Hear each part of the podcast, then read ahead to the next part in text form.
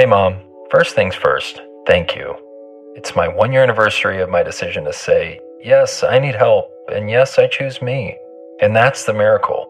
I'm lucky that the strongest person I know is my own mother. Love you, Mom. Maxwell. Be that strong person who makes the difference. If your loved one is struggling with drugs and alcohol, reach out to Caron for a different kind of addiction treatment. Visit caron.org slash lost. The Ford F-150 truck drives smart design forward. The standard 12-inch productivity screen helps you get what you need done too. And the available Pro Access tailgate improves access to bed and cargo and utilization of the bed, including when towing a trailer. Together with a wider bumper step, it's easier to access the bed and load in tight spaces. And available Pro Power onboard serves as a mobile power source, providing up to 7.2 kilowatts of power to charge a bed full of electric dirt bikes or run an entire job site worth of tools.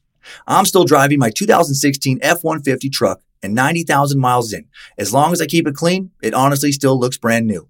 I've taken it down snow covered Forest Service roads, taken it out camping, put a ton of miles on it on the freeway, had five adults in the cabin for long trips, and it's been great everywhere. Super dependable. I still love the way it looks, nice and rugged design, but with a super comfortable interior. And I'm still very happy with the quality sound system and heated seats and since I bought my 2016 F-150 truck, the list of standard amenities that make a truck feel like a luxury vehicle have only grown. Tough this smart can only be called F-150. Find your local Ford dealer at Ford.com. Pro Access Tailgate available starting spring 2024. See Owner's Manual for important operating instructions. Gary Ridgway, the Green River Killer. Real piece of shit. Misogynistic misfit preyed on the weakest members of society young female street prostitutes runaways. Women already marginalized to the lowest rung of society, mere sexual objects to be used as the men who bought their bodies saw fit. And no one used them more than Gary. He took everything from them, took their futures, took their hopes and dreams, you know, the ones a short lifetime of desperate choices hadn't already removed. The youthful light in one's eyes that most of us are fortunate enough to have, or at least experience for a while when we were in our teens or 20s, that feeling that anything was possible or that if things, you know, weren't where they uh, you wanted them to be, there was still time to change course. Well, he took that. He ended the hope that was there, you know, that there was still time to get things right. He took what little was left of their light and he fucking snuffed it out. He watched it go out. And then after taking that last bit of these women's lives, he refused to even allow them dignity in death. He returned to the body dump sites, desecrated their bodies time and time again as he saw fit. He let their families wonder what had happened to their daughters year after year. He let them fear the worst. And the worst was what happened to them. Gary Leon Ridgway will be convicted of murdering 49 women in Western Washington state. He confessed to killing 48 in 2003 to avoid the death penalty. He was given 48 life sentences plus another 480 years, 10 years for tampering with evidence in each of the 48 murders. And then in 2011, 49th body was found and he was given another life sentence. He'd claim over 20 additional murders on top of the ones he was convicted of. Feels like any sentence. It involves allowing you to still live when you've been con- convicted of killing 49 human beings. Uh, seems a little soft, but it was the only way to get closure on so many homicide cold cases. So now, sadly, this complete fucking dirtbag, still alive, currently incarcerated at the age of 69 at Washington State Penitentiary in Walla Walla, Washington, where you know damn well he's making a lot of 69 jokes. Uh, why did he do it? How did he do it? How did he get away with it for so long? He killed without being caught for over 15 years almost 20 years.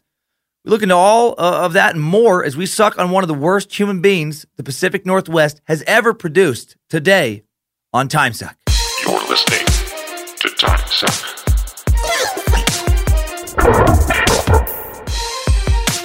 Happy, happy Monday, time suckers. On the Master Sucker, Suck Master. He who sucketh the most, he who sucketh on high. I'm Dan Cummins, and I may actually be a wackadoodle. Maybe a little bit, sure. And you, you are definitely listening to Time Suck right now. Welcome to or welcome back to the cult of the curious. And uh, hail Nimrod. Hail, Lisa, hail Lucifina, fellow wanderer. Long episode, but don't uh, fade at the end today. Maybe the most interesting Time Sucker updates we've had so far. A lot of weird shit been happening when people listen to the recent Exorcism two parter we had a few weeks ago. Uh, thanks for keeping my new stand up comedy album, Maybe I'm the Problem, uh, on the top of the charts this past week. This is that Pandora exclusive. It's out now on all the major online digital album retailers. Hope you download it. Hope you love it. Hope you rate it to help others do the same. Maybe I'm the problem is out now. Um, uh, Time Suck brought to you again by the My West Coast Buds podcast. Yes, yes, and yes. Hosted by comic Kush King, time sucker Joe DeMeo. My West Coast Buds is an inside baseball look at cannabis, coffee, comedy, and spirits. Some of Joe's very most favoritist things, and so much more. It's a fun conversation where you can learn about all kinds of stuff. On today's My West Coast Buds episode, Barroom Blunders. Guys do a live podcast from the Undertow Comedy Festival. Speak with comedian Shane Mauss. I know Shane well. Jake Silberman, Caitlin Warehouser, AJ Foster about their craziest alcohol related experiences. Four comics telling four really funny stories. Uh, I'm not familiar with the three of those guys. I'm sure they're fantastic. Shane, I, I, I know him and I know his story will be great. Uh, in a room full of fantastic beer drinking coastal folk, so it's going to be a great atmosphere. Time Suck fans, Ben and Joe, really appreciate your support. They've been receiving a lot of love from Time Suckers, and they don't take it for granted. If you're enjoying the show, please uh, write a quick review on iTunes in the store there. So listen, subscribe to My West Coast Buds podcast, iTunes, SoundCloud, other places, including, of course, mywestcoastbuds.com. Link in today's episode description. Also find them in the sponsor section of the app. You just push your goddamn button. Uh, Hunchly. Let's talk about Hunchly, man. Uh, right after we talk about our second sponsor, uh, Jupiter's Twist. Yes, Time Suck is also brought to you by Jupiter's Twist, a really fun new board game where you and a friend stick needles in your nipples. Start twisting. See who can make it the most times around. How far can you make it around the areola before passing out from excruciating pain? One twist, amateur hour. Two twists, now we're talking. And we're screaming. Three twists, where the fun and the tearing begins. Four twists, you're winning Jupiter's Twist, but losing life. Five twists, get the Guinness people on the phone. You're about to either set a new world record or bleed out. So head to Jupiter's Twist. What the fuck am I talking about? No. That, of course, is not a sponsor. But we do have another kick ass sponsor, Hunchly. That's what I was going to get to. Another awesome company, also ran by time suckers. I love it. Uh, I love that there's more and more time suck getting squeezed in here. You time suckers know that I have to do a shit pile of research for every episode. Google searches, endless Wikipedia pages, endless news articles, forums, the dark, seedy underbellies of the internet. I've got 100 tabs open. Half time, I don't even know how I ended up in so many rabbit holes. Where, where am I? Damn you, Lucifina. Where have you put me? Well, let me tell you about a tool that helps put an end to the madness. It's called Hunchly. Hunchly kicks ass. You just turn it on when you're using Google Chrome, and it captures and keeps track of every page that you visit so you don't forget where you've been. The best part is that Hunchly does this automatically, so you never have to stop your research to worry about taking screenshots or copying and pasting URLs. You tag pages to keep them organized, take notes on interesting pages, clip photographs, all from the intuitive Hunchly dashboard. Hunchly can even track phone numbers, email addresses, names, whatever other piece of information is relevant to your investigation, and notify you when those pieces of info are found on the page you're looking at. You got your eyeballs on. So much more. Hunchly is used by podcasters, police officers, private investigators, journalists, weirdos, great people, cybersecurity researchers, financial investigators, lots of people all over the world. And you get 15% off your Hunchly purchase when you head to hunch, H U N C H dot L Y. H U N C H dot L Y and use the coupon code TIMESUCK. That's right. Hunch dot Lee. Or you can just go to the TimeSuck app or webpage, head to the sponsor page, click their logo. We love Hunchly, and we know you will too. Uh, big thanks to all the TimeSuck faithful. Made it to Spokane live Green River Suck last night at the Spokane Comedy Club. So fun, man. The, the, the, the, some bros, some bros from the Sweet Box delivery service brought me some uh, some stuffed bagels that I had for breakfast this morning. So that's pretty cool. New little Spokane business. Might be sponsoring some uh, some Time Suck episodes. Nice, nice fellas. Tasty bagels. Um, so much fun to have a nice full size crowd of dedicated suckheads, man. Bunch of time suckers wearing their swag, bringing their positive energy.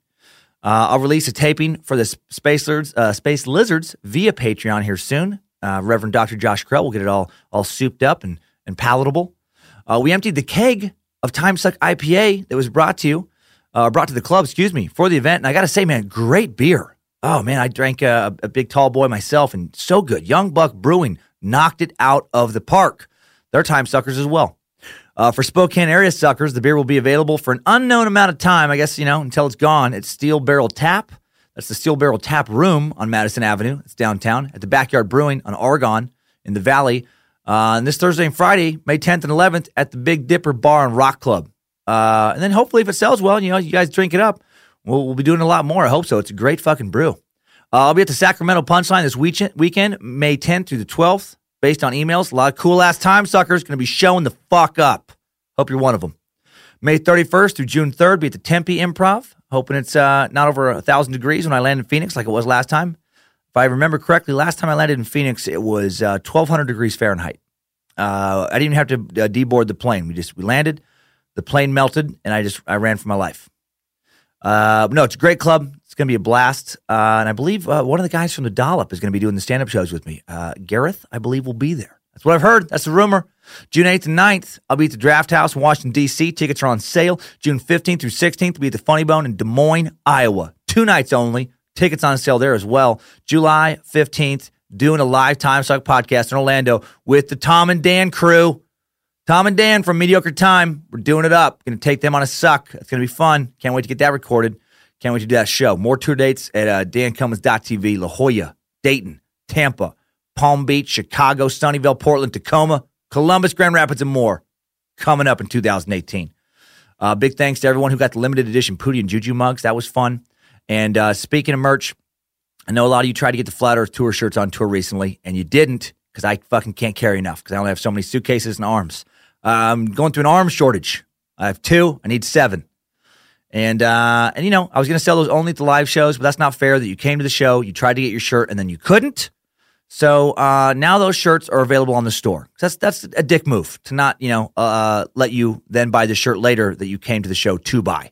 So timesuckpodcast.com, that's where we're selling them right now. What are they made of? What are the 2018 Flat Earth Tour t-shirts made of? Madagascar lemur ball sack. Lemurs have some of the softest ball sacks on Earth. And uh, the softest of sacks are found in Madagascar. And they're at their very softest when the sacks are harvested between November and April. That's the hot, wet, humid season when those subtropical rains really are softening up that sack skin. Only the fucking best for you assholes. So those are in the store. Uh, also, cool time suck charity donation announcement after the top five takeaways, inspired by the victims of Gary Ridgway. Right, doing some charity work, and I love it. Let's get to it though now. Time suck 86, Green River Killer. Bed wetting, wetting that bed past the age of five. Fire starting, animal cruelty. That is what's known as the McDonald triad, the homicidal triad, the serial killer triad. Ridgway had it. And I wondered as I read about his childhood, did that early trifecta of deviant behavior greatly increase his chances of becoming a serial killer like I'd always believed? Maybe not. According to an article I found in Psychology Today, this formula may actually offer very little in the way of predicting future criminality. Instead, thanks to misconceptions and spotty research, the notion that the McDonald triad points to murder prone kids has become an entrenched stereotype. Uh, so, where did it come from? Well, let's, let's learn some shit. Let's dig in. 1963, forensic psychiatrist Donald Ronald Lonald McDonald. No, forensic psychi- uh, psychiatrist J.M. McDonald uh, observed in a paper the threat to kill that these three behaviors uh, often showed up uh, in his most aggressive and sadistic patients. Excuse me. Trying to get a little thing off my tongue. There we go. There we go. McDonald had compared uh, had a little uh, had a little almonds or, or walnut shavings in my uh, in my oatmeal this morning, and one's been on my tongue for the last hour. It's fucking tricky to get off, but I just did it. So high five myself. No, uh, these three behaviors showed up in his uh, most aggressive sadistic patients. McDonald had compared the childhoods of 48 psychotic patients against 52 non psychotic patients, all of whom incidentally had threatened to kill somebody. None of whom had actually killed anybody. Just over half of these uh, these you know uh, patients were male, and they ranged in age from uh, all the way from 11 to 83. And McDonald relied mostly on clinical observation to make his assessment. And it's worth noting that he himself did not believe in his study or that his study necessarily had any strong predictive value. He just found this uh, information interesting. His research group was small, unrepresentative, and he just thought it, it, that it was interesting that psychotic patients seemed to be more threatening than the average psychotic patient uh, when, as a kid, they had engaged in animal cruelty, fire starting, and prolonged bedwetting, all of which, by the way, I also engaged in. Uh, damn it. I set many a fire as a teen. I can't take it back I was living in Las Vegas a couple years, too. You know, me and a friend, we'd set uh, trees, dumpsters, sagebrush fields uh, next to apartment complexes ablaze just to watch people freak out, Watch the fire department come. And we would just, uh, at Vegas that time, there would be like an undeveloped block next to a developed block. We would set the undeveloped block, uh, the brush on fire. And you know what? Maybe the fire department would put it out before it reached the uh, apartment complex. Maybe not. Thank God it always did. But that was, you know, uh, some of the excitement was just like, the, oh God, what did we do? What chaos? Can, can, can anyone stop it? No, we were fucking savages. So I did that. And uh, yeah, a lot of dumpster dumpster fires were exciting because you know because when you were on the other side of the building where you couldn't see the dumpster, it just looked like a house was on fire, and people would freak the fuck out. And we liked being the being the, the reason people were freaking out. We were terrible. Also, I wet the bed on a regular basis all the way through junior high school. Had a few accidents actually in high school, and had at least one bedwetting uh, incident in college uh, where where I woke up to find myself uh, peeing on somebody for real. Woke up mid arc. She was still sleeping next to me, and uh, and that was a, a rough minute or so when I, you know, stopped peeing, you know, as fast as I could, tried to stay still, knew that I just peed on someone, uh, knew that they hadn't woken up, and was trying to figure out how am I going to handle this. And I, my plan was to try to rush, go grab some water from the kitchen, come back and throw it on her, right? Which is fucking super weird and she'd be angry. But I'd rather have her think I was just like a weird prankster, didn't understand how that wasn't funny, rather than a bedwetter, rather than a 20 year old bedwetter. Uh, she did find out, and I was actually very cool about it. But it's uh, nocturnal enuresis is a scientific term for uh, nighttime bedwetting. And yeah, I had that. And while I wasn't cruel to dogs, and I, you know, I'd like to think I wasn't cruel to pets in general, I was borderline cruel. Maybe not borderline, maybe just cruel to my sister's uh, cat, Toby. And here, here's why I say that. I would do this thing to Toby where I would go get one of my mom's nylons and I would stuff the I would stuff the cat into one of my mom's nylons because I thought it made it look like a burglar. You know, like how you see like a burglar put a nylon on his face and his face gets all smushed up. I would do that to Toby, and Toby's face would be all smushed up, and she'd be in like she'd be wedged into the bottom of the nylon, and that's that's kind of cruel. But I think what made it pretty cruel is then I would whip, I would spin the nylon around. I wouldn't whip her into things, uh, but I, I would spin her around uh, like like a helicopter blade, you know, spinning her around your head, and she would actually make a sound similar to like a helicopter. She'd fucking make that sound, and I uh, thought it was really funny. And looking back, it's pretty fucked up. And I also shot a lot of squirrels and small uh, birds and stuff with it with a pellet gun. Uh, so you know, uh, did a lot of that stuff. So uh, just like Gary Ridgway, did that predispose me towards being a sadistic killer? Turns out, yeah, turns out it did. I didn't feel comfortable admitting this earlier in the podcast, you know, the history, like in the early episodes, but I did kill a guy in Miami in 1998. You know, I, uh, I look, look, here's the thing. Uh, I don't want to say that I wanted to kill him, but uh, to be honest, I didn't, I didn't want to not kill him. So you interpret that how you want. And that was the first time I killed somebody. But we're not here to talk about me. We're not here to talk about me and my boring details of the many unsolved murders I'm a part of. We're here to talk about Gary Ridgway. So, anyway, forget about it. No, that was not true. What if I just fucking went on and never took that back and just let you just like, did he really fucking just admit to killing somebody? No. Uh, Gary Ridgway did, though. Let's talk about the McDonald triad. Does it really dispose one towards murder? A lot of people have believed that to be true. Well, again, despite McDonald himself questioning the implications of this finding, uh, other later researchers felt his ideas were at the very, uh, you know, least worth retesting. In a couple years after his publication, a parapsychiatrist, Hellman and Ryan, divided 84 incarcerated offenders into two groups 53 non aggressive offenders, 31 aggressively violent offenders. And they found that three fourths of the violent offenders showed evidence of one or two behaviors from the triad, and that 45% showed all three. But their study, too, was small and poorly designed. For one thing, uh, I cannot find any info on what the percentage of nonviolent offenders displayed all three behaviors, so the results are meaningless. And I do hate that about research you see online. I see this all the time. They'll throw in a crazy stat that kind of fits the narrative, you know, that they're they're trying to push in their article about like, can you believe that you know uh, that people with these behaviors kill all the time? And they show like you know the stat of how many people lined up with that, like we just, but they don't show the comparable stat for how many people who had those same you know traits didn't kill, and that and that's that's where the actual meaning of the study comes in. Like, like for example, if you said that 75% of serial killers wet the bed, set fires, and were cruel to animals as a kid, you would then be freaked out if your kid did all three of those things, right? You'd be like, oh my God, there's a 75% chance they're going to become a fucking serial killer. But then if you heard that 86% of the general population wet the bed, set fires, and were cruel to animals, you'd be like, oh my, there's actually a good chance my, my kid will not be a serial killer. Odds are against him. Sounds like a lot of people are, you know, uh, going to be a serial killer though. You know, I'd be worried like, you know, how was how was everyone but me wet in the bed? And poor animals. Is, am I the only one not abusing them? And why is there so much shit out there to burn? But seriously, the second bit of info drastically changes the importance and relevance and predictiveness of the first bit of info. You know, otherwise, just you know, meaningless data. You know, it's like like I hate it when places do that. Twenty percent of people who eat bacon will get cancer. Oh my God, let's throw away the bacon. Then you find out twenty percent of the general population, regardless of diet, will get cancer. What the what the fuck? Get the bacon back over here then. Why'd you tell me the first thing? Still, more researchers tried to link this childhood behavior with sadistic criminal adult behavior, you know, with much larger groups and better controls, and uh, and no one was actually able to prove a definitive link. So, nope. So, not actually uh, a correlation. There is a correlation with callous disregard and being come, becoming a serial killer, which is a terrible phrase.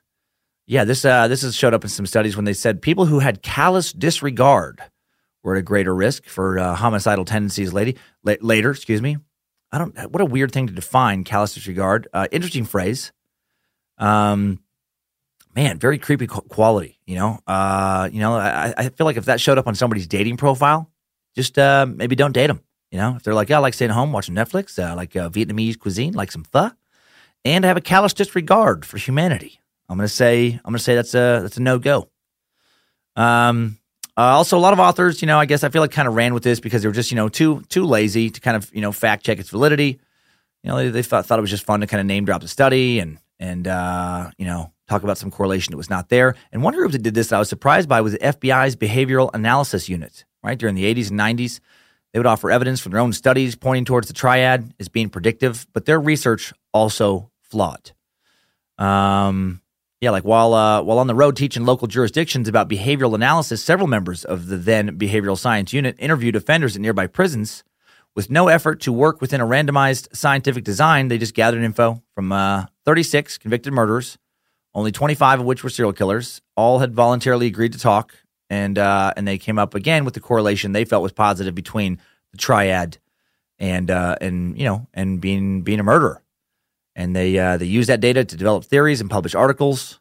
And uh, and again again but not not like proven in a clinical way uh, they, they did find also though that the, the half the subjects were from single parent homes. Three fourths had described an indifferent or negligent parent. A majority had a psychiatric history. The mean iq was bright normal. And three fourths had paraphilias aka uh, extreme possibly deviant sexual fetishes such as attraction to objects or body parts like dahmer had. Remember, Dahmer was attracted to bicep muscles, and not like in the way of, oh, that dude's hot, he's got some guns, but more in the way of, uh, oh man, that dude's hot. I wish I could cut his arm off and fuck his bicep. Uh, remember that creep? And uh, three fourths also reported an experience of childhood abuse. In addition, although the FBI agents found evidence in many of their subjects of at least one of the McDonald triad factors, they supplied no data about the percentage that had all three. And again, no comparative data from the general population to measure it up against. So who knows? So who knows? But I'm gonna I'm to lean towards, you know, all right, doesn't it doesn't mean just because you did those things like I did doesn't mean you're to be a murderer. Hopefully, I'm not to be a murderer when I grow up someday. Uh, the only triad that I think that matters is the Bojangles triad. That's three legs, one block of muscle pitbull awesomeness. Praise Bojangles. Praise our sweet pitbull mascot. Uh, I'm kidding. The only real triad that matters is what a fool believes minute by minute, and Yah Mo B There. Those are the three Michael McDonald solo career singles that have won Grammys. No, but uh, but yeah, so I, I, I, I gave, I wrote down way too much. I'm skipping here ahead. In My, re, I wrote way too much about the McDonald triad. I just kept going over and over the same info. So, uh, I had it. Ridgway had it. He acted on it. I didn't. And if you had those things in your childhood, rest a little easier, I guess. That while some people, including the FBI behavioral uh, unit, did think there was a correlation between having the triad and doing some naughty stuff when you're older, there has been no conclusive study proving the link. Okay, well, let's look into some conclusive stuff. Let's look into the life of this sick fuck, this Gary Ridgway, the Green River Killer, with today's Time Suck timeline. Strap on those boots, soldier. We're marching down a time suck timeline. Gary Leon Ridgway was born February 18, 1949, in Salt Lake City, second of three brothers. His parents, Thomas Newton Ridgway Mary Rita Ridgway lived in a rented room near a local high school. The oldest brother, uh, Gregory Ridgway, was also born in 1948, Salt Lake City. Youngest brother, Thomas Edward Ridgway, was born in 1951. Public records do not reveal where the family lived at that time. Sadly, not a lot uh, uh, of other information really is known about his early childhood, about the first 12 years of his life. His family, after his capture, understandably not real interested in uh, talking about young Gary Bear. Uh, we'd probably know a lot more, but Gary wasn't apprehended until he was 52 years old. His mom, born in 1928, she would have been 73 by that time, uh, but according to a neighbor, she died before he was captured. I cannot find an obituary reference for his mother, but uh, some of his former neighbors remember Gary going to the funeral of his mom before he was arrested, so I feel like that's a good sign that she is dead. Uh, we'll never get to hear uh, her account of Gary's childhood, and I did find an obituary reference for his dad, who for sure died three years before his capture. So, too late to get any info out of him as well. Uh, his brothers were and are religious enough to feel like it was God's place to judge their brother, not theirs. So they didn't want to talk. They continued to have a relationship with Gary after his arrest and conviction, at least for a little while. Maybe they still do. Still haven't seemed real interested in speaking with the police or the media. His ex wives don't seem to know much about Gary's early childhood other than that uh, mom was domineering and dad was a doormat. And the Gary went to bed. Uh, we know that according to Gary. Uh, according to Gary, his mother would uh, also do something you're not supposed to do if you have a bedwetter. Uh, like I was a bedwetter, and my mom would be annoyed that I, you know, uh, had wet the sheets again because she'd have to do more laundry. I feel like it's a fairly normal response, a little irritation. Uh, Gary's mother would thoroughly wash his genitals after he went to bed, and that seems to be a bit much. And I'm going to say, I'm not not a pediatrician, not a child psychologist, but I'm going to say, unless your kid is cognitively delayed, got to be a hard cutoff on age when it comes to thorough genital washing. I'm going to say, I'm going to say no later than six, which I know sounds high, which I know sounds high. I learned that at the livestock last night, but I, I look, I would say four. I would go with four, but uh, but I'm sure there are some pre-K kids out there who don't have any mental issues, so to speak, but also got some dirty dicks. You know, you probably don't have a firm handle on what it means to have a clean ween. So that's why that's why I kicked it up to six. I, I personally can stop at four. Gary had a clean ween. He had arguably the cleanest ween in town.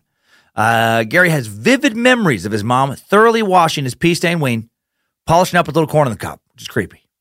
And we don't know much else about young Gary until he was 12. 1960, when Gary was 12, he raped a neighbor's dog, and the neighbor initially pressed charges, but then the golden retriever Mitzi was not willing to testify, and the charges were dropped. And that is insane. That had never happened. No, 1960, the Ridgways moved to a house in what is now the city of SeaTac. Uh, don't think about Mitzi anymore. She's fine. SeaTac is roughly 25,000 person strong suburb of Seattle, lies in southern King County, surrounds the SeaTac International Airport. That's the Seattle Tacoma Airport. It's actually been incorporated only since 1990 and it has a lot of cool stuff in it. So much. It has the Highline Botanical Garden, and that's it. It has an airport, garden, nothing else of interest. Uh, I thought it had IKEA, home of cheap and cheerful office furniture and uh, cheap and tasty as fuck meatballs, but that's in Renton. That's actually nearby Renton, if you care, which you probably don't. Anywho, the old Ridgway house still stands at 4404 South 175th Street, what seems to be a very nondescript middle class neighborhood called McMicken Heights. Shaggy scrubs and trees now conceal the view from the road, but when Gary was a kid, the yard was wide and open, big enough for family football games. Thomas Ridgway was a bus driver, also worked for a time at a mortuary. Mary Ridgway was a saleswoman at J.C. Penney in Renton. Let's talk about J.C. Penney. J.C. Penney, not cool now, but that store used to be the shit. Right? I'm pretty sure the bra section of that big old J.C. Penney 80s catalog is the first place I discovered my sexuality. One day, flipping through the pages to make it to, to you know the big ass toy section where they always had so many great toys, and you know, and color pictures of super happy looking kids playing with the latest greatest Lego sets, GI Joe figures, and accessories, planes, tanks, bases. They had Ataris, Nintendos. They had Nerf guns. They had the best remote control cars that I knew of. Now I realize hobby stores, you know, had some nitro gas shit I didn't even know about. And JC Penney had, you know, cheap battery D powered bullshit, but thought it was cool. And one day, trying to get to that section, I hit the bra section and was not grossed out. Instead, I was like, oh, I like this. I can see a lot of these women's boobs, and it's great. I can see an outline of some parts of their vagina areas, and I don't even know that what all is in there yet. But I like it. I don't I don't know fully what's all in there now, but I still like it. And how did my favorite catalog get even fucking better?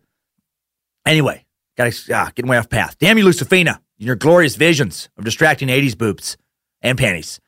Gary's mom worked there, J.C. Penney. Virtually impossible to put the next few years in any kind of chronological order. All we have to go on is the recollections of old neighbors, childhood friends, classmates, and ex girlfriends. So this next little kind of you know chunk is like a collage of things uh, of, of Gary being in junior high and high school.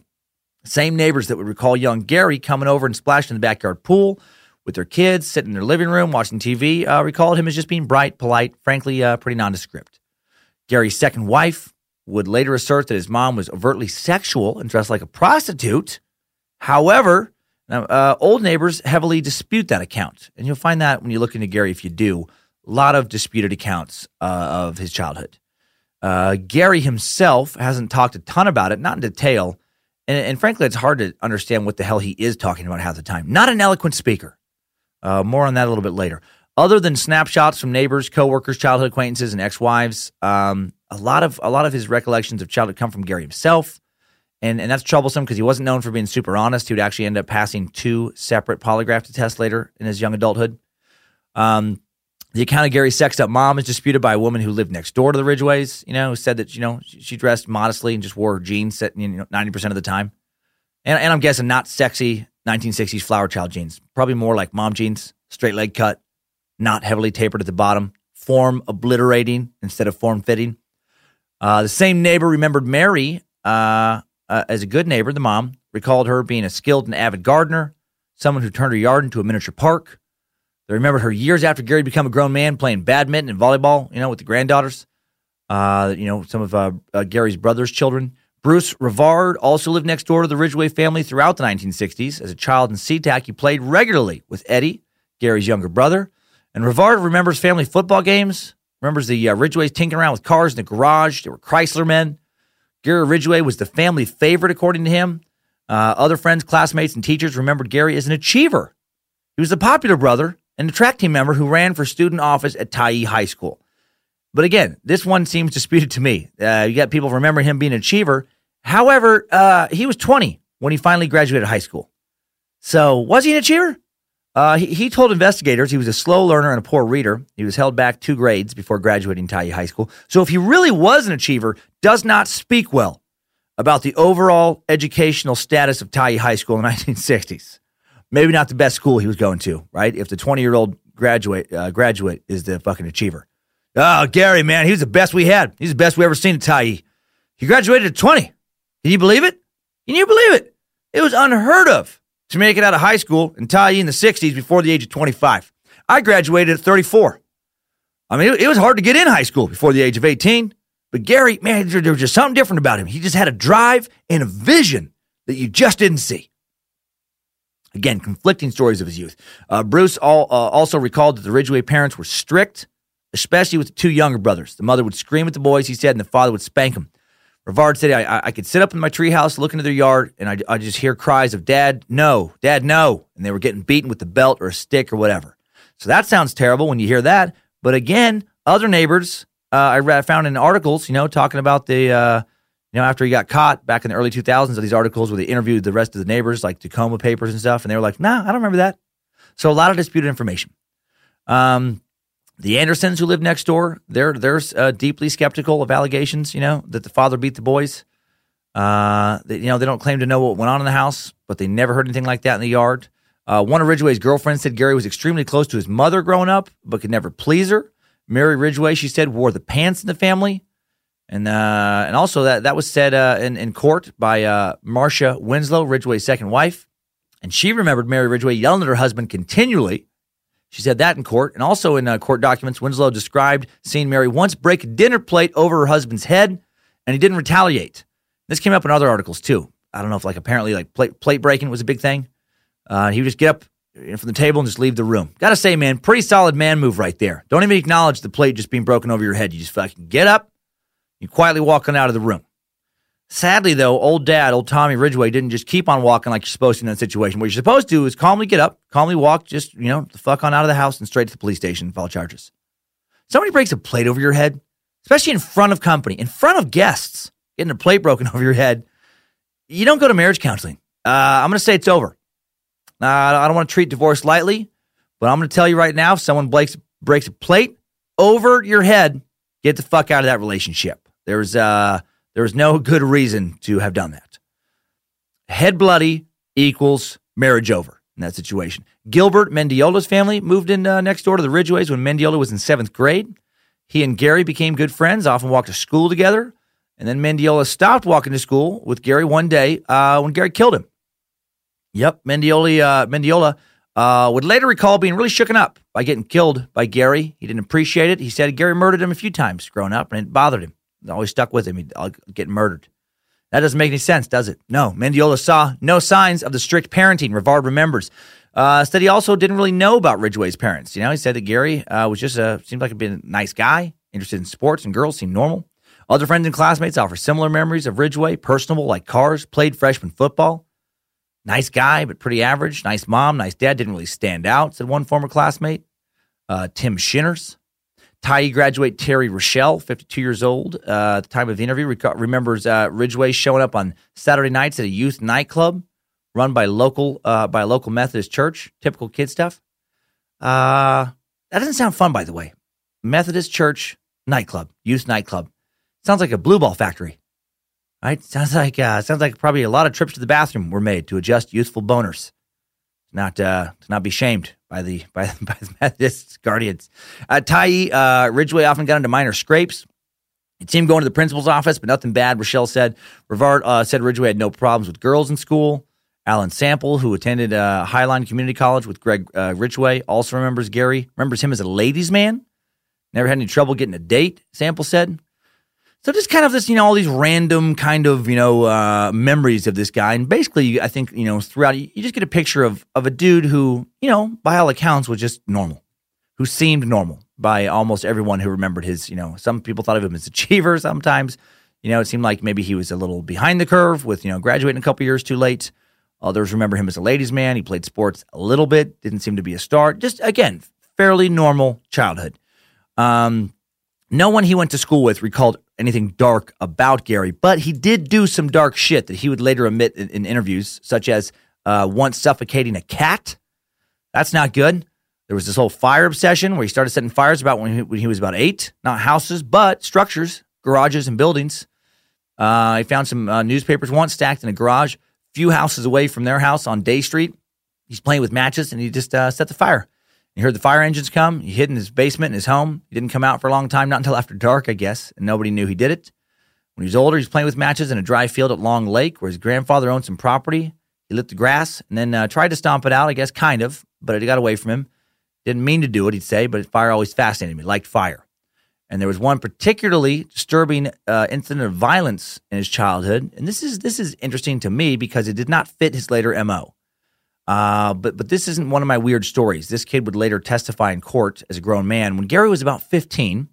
Just so random. There was no other incident like that that uh, ever came out in an interview or anything about him. When he was about 15, maybe 16, walked up to a first grade boy near some bushes on a street corner and stabbed him in the side, like stabbed him basically essentially in the liver with a knife. And the six year old, wearing a little kid's cowboy hat at the time, just asked Gary Ridgway, uh, Why did you kill me? As blood streamed from the stab wound in his side. And he ran in his little cowboy boots, ran towards home. And instead of answering him, Ridgway, uh, he just said, I always wanted to know what it felt like to kill somebody. And then uh, the kid went to the hospital like for several weeks, uh, almost died. The incision to repair his liver was about a foot long. Um, and he would later also remember just, you know, Ridgway just laughing as he walked away. At the time of the stabbing, police were not able to find out who did it. Gary got away with it, and then eventually that uh, the kid moved to uh, King County. And I'm sorry, moved from King County, Washington, to California with his family. And uh, and he didn't tell this story until a King County sheriff's detective was able to track him down in 2003 and have him testify at Ridgway's trial. So pretty disturbing. Uh, randomly just stabbed a kid when he was a teen. And, uh, and here's something else pretty creepy that would manifest itself later in uh, Gary's uh, life his adult life and his killings. His father, Tom, worked briefly at a funeral home during uh, Gary's childhood. And supposedly, uh, one time he told a story uh, when he was home that Gary overheard. He's talking to some grown-ups. Gary overhears the story of his dad talking about a coworker at the funeral home who apparently enjoyed engaging in necrophilia. In time, the story would become the subject of, of Ridgway's teenage sexual fantasies. He, just, he loved the idea of being able to have sex with someone who was dead because then you wouldn't get caught. This is his words. No feelings, she wouldn't feel it. What a weird perspective on sex, by the way. Clearly, he was meant to feel ashamed of sexuality growing up if he didn't want the woman he was having sex with to feel the sex, which is kind of the point of it. Uh, you're supposed to feel it and it's supposed to feel fucking great. You know, I wonder how many sex crimes and murders are, are really, if you trace it back far enough, the result of the perpetrator being made to feel ashamed of sex and sexuality as a kid. You know, we often want what we're not supposed to have and what's taboo. And what if the urge to have sex, a primal, totally natural, powerful urge that none of us, none of us can control having, you know, what if that urge wasn't just so taboo in our culture? Would that result in less sex crimes? You know, sex wasn't made to be such a big deal, would rapists have less desire to rape? I don't know. I, I really don't, but I think it's an interesting uh, question to ponder, something to think about. Uh, and then there's the creepy shit centering around his bedwetting, where, you know, again, according to Gary, when he wet his bed, his mom would berate him in front of his brothers, stand him up in the shower, and give him a cold scrub down while paying, quote, special attention to his dirtiest parts. That is his genitals. A lot of ween washing, like we talked about, a lot of sack scrubbing. Also, according to Gary, Mary Ridgway did uh, these ritualistic type cleanings when she was barely clothed herself. That's according to him. You know, maybe she was wearing some of that sexy ass J.C. Penney shit. Man, wearing some tight ass mom jeans, wearing some kind of lacy white bras. Well, eventually, as Gary Ridgway grew into adolescence, uh, he began to fantasize about having violent sex with his mom, which is never a good thing. I am no psychologist, but I think uh, if you're thinking about fucking your mom, violent or otherwise, uh, I'm going to strongly suggest you get some therapy. You're going to sign up, uh, I would say, double digit sessions for that. Uh, Gary claimed he wanted to scar her for life also by slitting her throat with a kitchen knife so he could relieve his frustrations at never being able to please her. Again, not a therapist, but I think if you're uh, fantasizing about uh, not only fucking your mom, but cutting her throat, triple digit therapy sessions. All right. You're going to need a couple years of therapy minimum, I think. April 1969, two months before he graduates from Tyee, uh, Ridgway lands a job at Kenworth Trucking Company in Seattle, painting some big rigs, some 18 wheelers. The job would soon become the center of his working life. But he would take a brief departure from this job and join the Navy. He enlisted on August 18th, 1969, still 20 years old, fresh out of high school.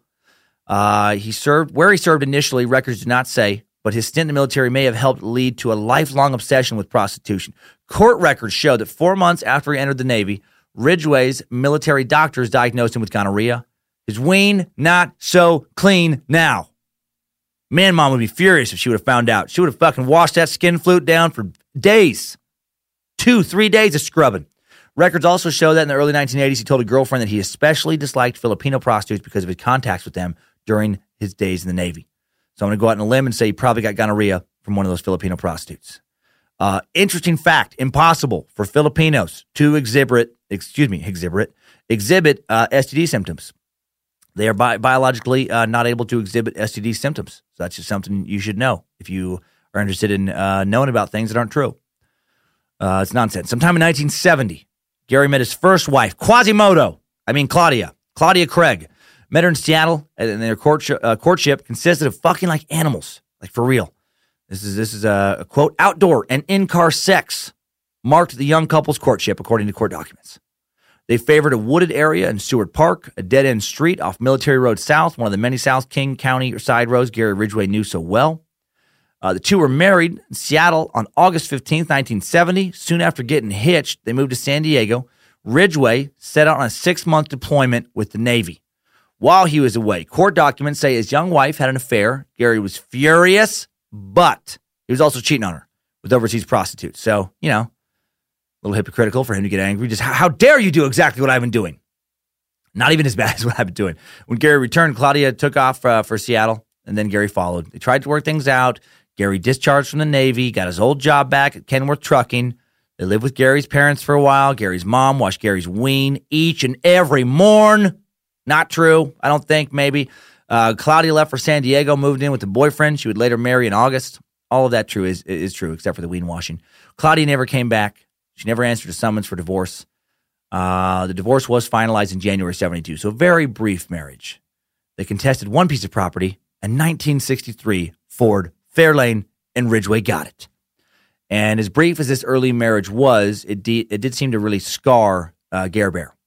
Uh, court documents show, showed later that he spoke bitterly of this divorce to his second wife and subsequent girlfriend in racially charged terms. He claimed Claudia had moved in with several men and become a prostitute. He's always thinking about prostitutes. Uh, also said he still loved her, so very conflicted. Uh, around the middle of 1972, Ridgway met a woman who was cruising the Renton Loop. Her name was Marcia Winslow. And that's right, I did say that phrase correctly. She was cruising the Renton Loop. I Googled that, still a thing. I found an article talking about a cruise, uh, loop cruising revival started going on in 2017. The article said that for decades, teens would gather with their friends in their shiny cars and they'd roll through the streets past the high school. Uh, George Stahl, former cruiser, said it used to take us three hours to get around that little loop that usually took us about a minute and a half. A lot of fun. Then the city shut it down. No more cruising, you damn greasers, you beatniks. But then they brought it back. Uh, man, cruising, man. I don't know if that's the thing anymore. I really don't. I don't know if that's what the kids are into these days. But I remember doing that as a teen, Riggins, Idaho, heading up and down Main Street, aka Highway 95, aka the only street, literally the only street that ran clean through the whole mile that covered the town. If you wanted to get from the north end of Riggins to the south end of Riggins, well, you're going to take Highway 95 or you're going to fucking have to hike up a mountain. Uh, I'd be slow rolling my 1982 Robin Egg Blue Chevy Citation like a boss, like a like an idiot, like a sad Idaho kid. Sometimes blasting a little two live crew out of my speaker system that cost easily twice as much as the car was worth. More of a commentary on the car than speaker system. Sometimes Sometimes blasting, you're like, oh, that's pretty cool, man. You're rocking Two Live Crew. Now, also rocking Ace of Base, depending on my mood. Right? Sometimes I want some filth from Two Live Crew. Sometimes I want a little emotion. I saw the sign. It opened up my eyes. I saw the sign. Dun, dun, dun. I remember that one. And I remember the other one. Uh, All that she wants is another baby. Oh, I felt so emotionally connected for some reason to that baby song. I just remember thinking, like, just give her a fucking baby, man. It's all she wants. It's all that she wants. Uh, so yeah, did those uh did those uh you know, songs sound phenomenal? Being blasted out of my Kenworth subwoofers? Yeah, they did. Well, Marcia Winslow, she was cruising, probably listening to some other stuff back in 1972. Maybe listening to a little Janis Joplin, maybe listening to a little uh, Led Zeppelin. And then Ridgway pulled her over uh, in what Marcia described one day as a police like stop. That's what they said in court documents. Fucking huge red flag, ladies. If a dude pulls you over, like uh, in a police like stop, like as if he's pretending to be a police officer, but get the fuck out of there. Right after you figure out what's going on, get it. Never go. Never give that person your number. But Marcia did, um, even though she thought he could have been a police officer, but wasn't. Uh, you know, thought she'd been pulled over by an authority figure, was not. Uh, but they start dating, and then during one of their first sexual encounters, I guess he calls her Claudia. Still hung up on wife number one. Uh, still got a little bit of Ted Bundy in him, I guess. Just can't let go of that first failed love. Court documents say Gary and Marcia uh, lived together for a year and a half. No, sorry, lived together for a year and then got married in December 1973 and then had their only child, Matthew, who was born in 1975. Weird to think, think about some dude only two years older than me, how he's the son of Gary Ridgway. Hope he changes his, his name. Hope he didn't keep his dad's name. That, that would be a curse now. Gary and Marcia also did a fair amount of outdoor and, and, and car sexing all right, Ridgway introduced Winslow to his favorite South County, uh, South King County uh, haunts for outdoor and in-car trysts, back roads, wooded dead ends in Maple Valley, Enumclaw, North Bend, obscure, untended turnouts along Highway 18. Dude had some very specific sexual needs, man. They knocked it out in shady spots near Star Lake along the banks of the Green River. His wife said he specifically liked having sex outdoors and uh, you know combined with dabbling in bondage and that very specifically, he liked to sneak up on her from behind the trees. And on at least one occasion, he tried to choke her using a police like hold. She years later told investigators. That reads is pretty disturbing to me, man. And everybody has their different little fantasies. But uh, if I was a woman and some dude was uh, that I was dating was like, "Hey, do you want to you want to role play?" And I was like, "Yeah, no, sure, that sounds fun. What do you want to do? You're like a Catholic schoolgirl? You're like a, you're the professor. I'm a student." Uh, and then he was like, "I want to head into the woods and I want you to pretend that you're lost and afraid. I'm going to sneak up uh, on you from behind some bushes, and I'm going to fucking choke you down. I'm going to wrestle you to the ground, and uh, and just fuck you like an animal. I'd be like, uh, you know what? On second thought, how about instead of role playing, I call the police and you get the hell out of here and are never allowed to come within 100 yards of me again. Uh, after the birth of their son in 1975, Ridgway and Marcia joined two churches, one Baptist, the other Pentecostal. Right? They really uh, got into it for a while, wanted to cover their bases. They knocked on some doors, had some doors shut in their faces when they're trying to spread the good word, and uh, Ridgway became angry. Uh, Marshall told detectives he became fanatical for a while about religion. He would cry frequently during church services. At night, he wanted to watch TV with the Bible in his lap. And uh, all of this, though, uh, isn't isn't slowing down his choking one bit, which is another red flag. If the if the dude that you're dating has a combination of being fanatical about religion, but also wants to fuck you in the woods and choke you down, Get out of there. Nothing good is coming from this relationship. I, nothing. Nothing. You know, this is this is a very disturbed individual. You need to get the hell away from. And check out this next story. Talk about red flags. I'm amazed what people put up with in relationships. Like amazed. There's so many good people to date out there. Why do some people be like, nah, I man, I'm gonna put up with a bunch of fucking bullshit? Marcia remembered one time returning home from a party with Gary. They've been out drinking. Uh, Marcia steps out of the van, stumbles towards the door. Suddenly, she feels hands around her neck, squeezing tighter and tighter. Like Gary has snuck up from behind and started choking her. She screams, she fights, not immediately realizing it's her husband. Gary finally lets her go. Then, this is the creepiest part of the whole thing to me. He darts to the other side of the van and then tries to convince her that someone else did it. What the fuck? He tried to sneak up. he tried to sneak up and scare her, Marcia said, seeing if he could walk noiselessly. She said he was pretty good at it. Dude, you file for divorce at that point. That is so it's creepy. It's one thing super super creepy already to sneak up on your partner and start choking her. Way creepier than to deny it. To jump back and be like, "Oh my oh my god, what just happened to you?" You just choked me, you fucking psychopath. What? No, no, I didn't. That's that was some that was some other guy. That's some other guy. Why aren't you chasing him? Because I because I don't want to get choked. Why am I gonna chase a choker? You gonna get me next? No, it's ridiculous. Oh my God, how do you do that? Classic, classic Ridgway, classic Gare Bear. Just Gare Bear being Gare Bear right there. uh, 1978, the Ridgways are living in Federal Way near Dash Point State Park. The house is a rambler at the end of a cul-de-sac surrounded by acres of dense, damp, prime wood fucking forest. Uh, church going tapers off. Marcia told detectives Ridgway began to come home from work later and later without explanation, often returning to the house dirty and wet. Quote, dirty and wet. He also had no personal friends during their marriage, he said. So much disturbing behavior. So many reasons to get out of that relationship. Are you kidding me? No friends, comes home late, offers no explanation as to why he's dirty and wet. That's so that is so preposterous. Solid grounds for divorce. Look, I, I love Lindsay. I love Lindsay. But if she starts coming home late from work, dirty and wet, with no explanation, she's out. She's out. It would be especially weird considering we work together and live just a few blocks from the office. Uh, there would be no excuse for her to, you know, if I show up home, like we leave the office at like, you know, six, I'm home by 6.01, and then she shows up home at like, you know, 1 a.m., dirty and wet, she better have a good fucking reason.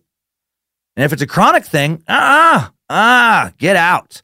July 4th, 1980, Gary and Marcia separate. Marcia is sick of being fucked in the woods. She's had it. She's had it with her wet, dirty loner of a husband. She moves to nearby Kent. She files for, her, uh, for a restraining order, as does Gary.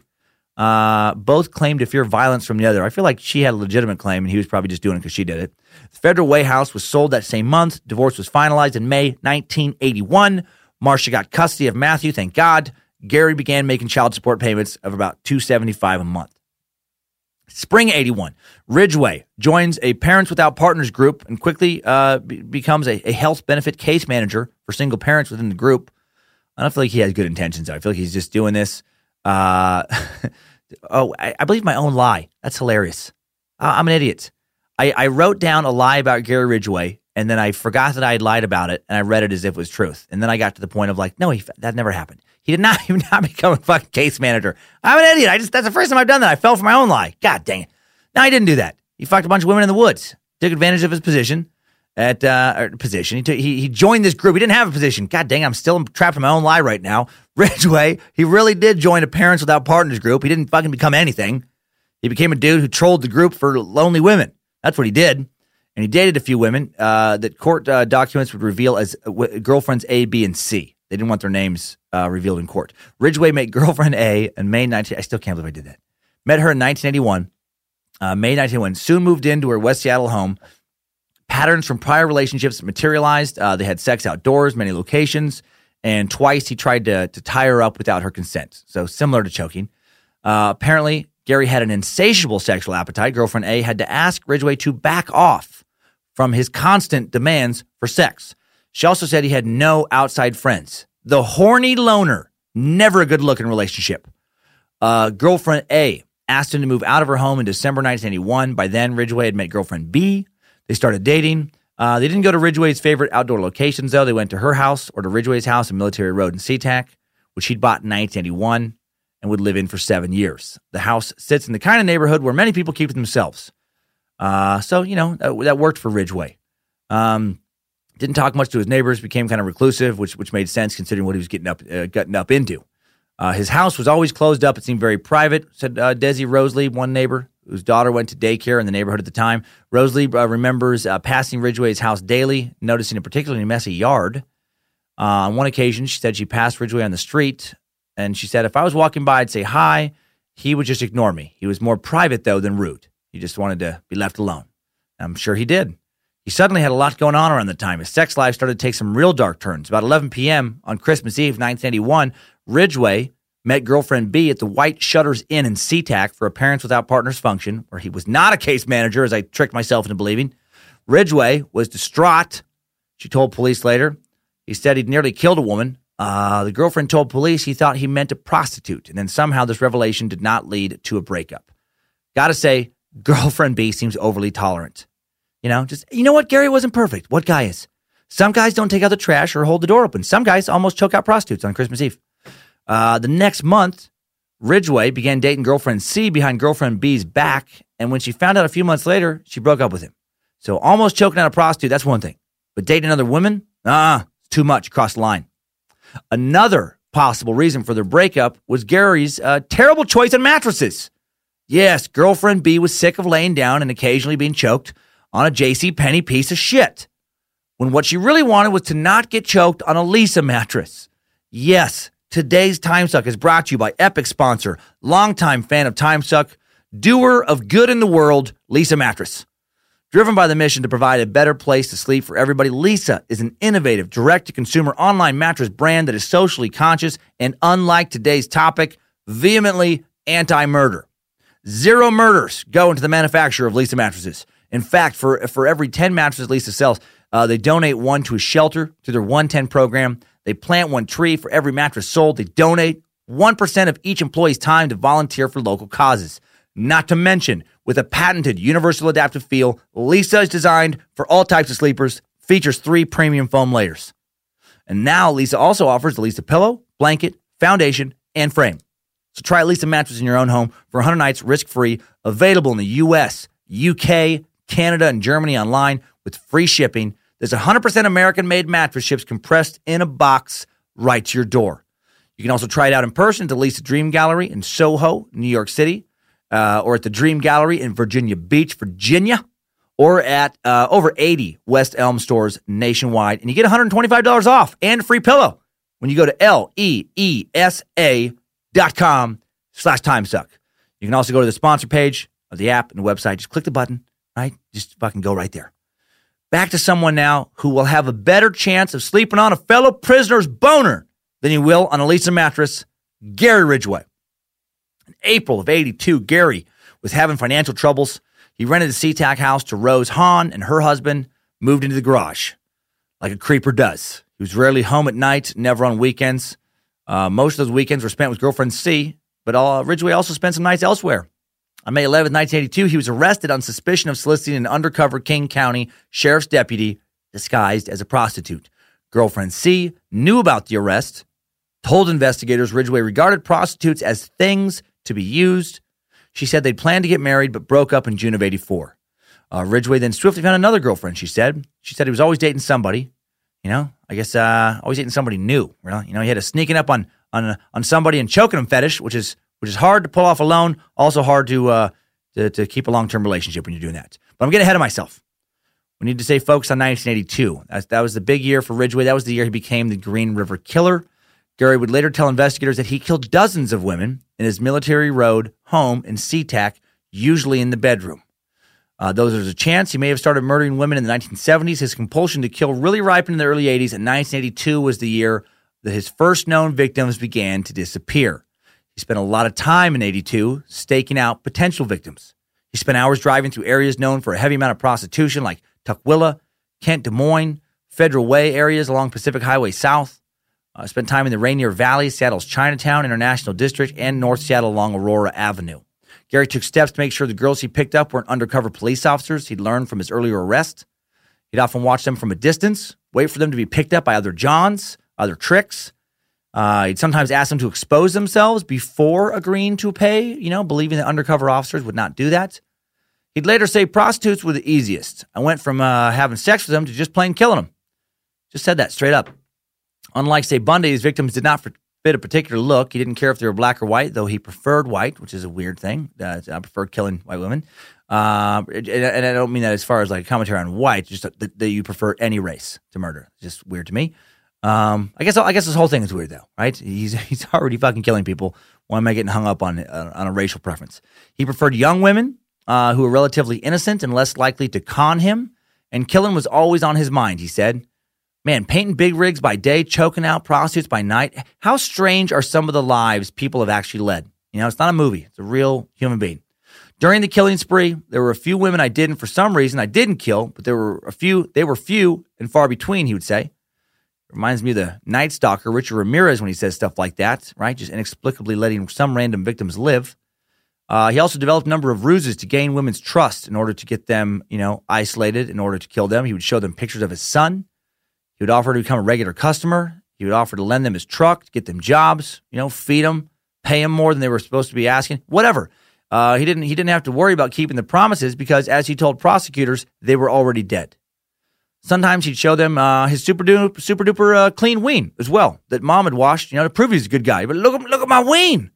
Look how clean my ween. Mama says I have the cleanest weenness. Put your hand on my balls. Smell your fingers. Nothing but sweet citrus soap.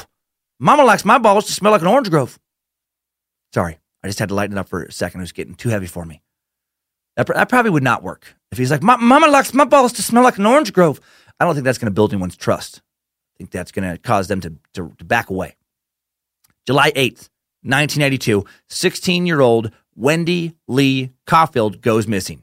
A week later, on July 15th, two young boys find her dead body on pilings under the Peck Bridge on Meeker Street in Kent, Washington. She had floated in the shallows of the Green River, her arms and legs entangled in a rope or similar bonds. Paper wasn't specific about the cause of death at the time. Police in Kent suspected she had been strangled. She was. The victim hadn't drowned. She'd been dead when she was placed in the river. Although she'd been in the river for several days, no one had come forward to identify her.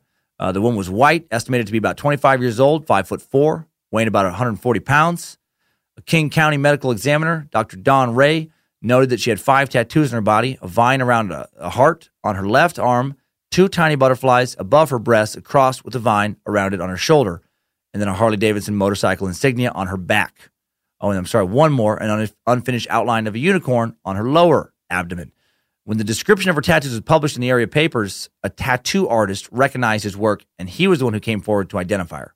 And who was Wendy? Well, she was a troubled teen being raised by a single mom who'd already spent time in foster homes and juvenile detention facilities.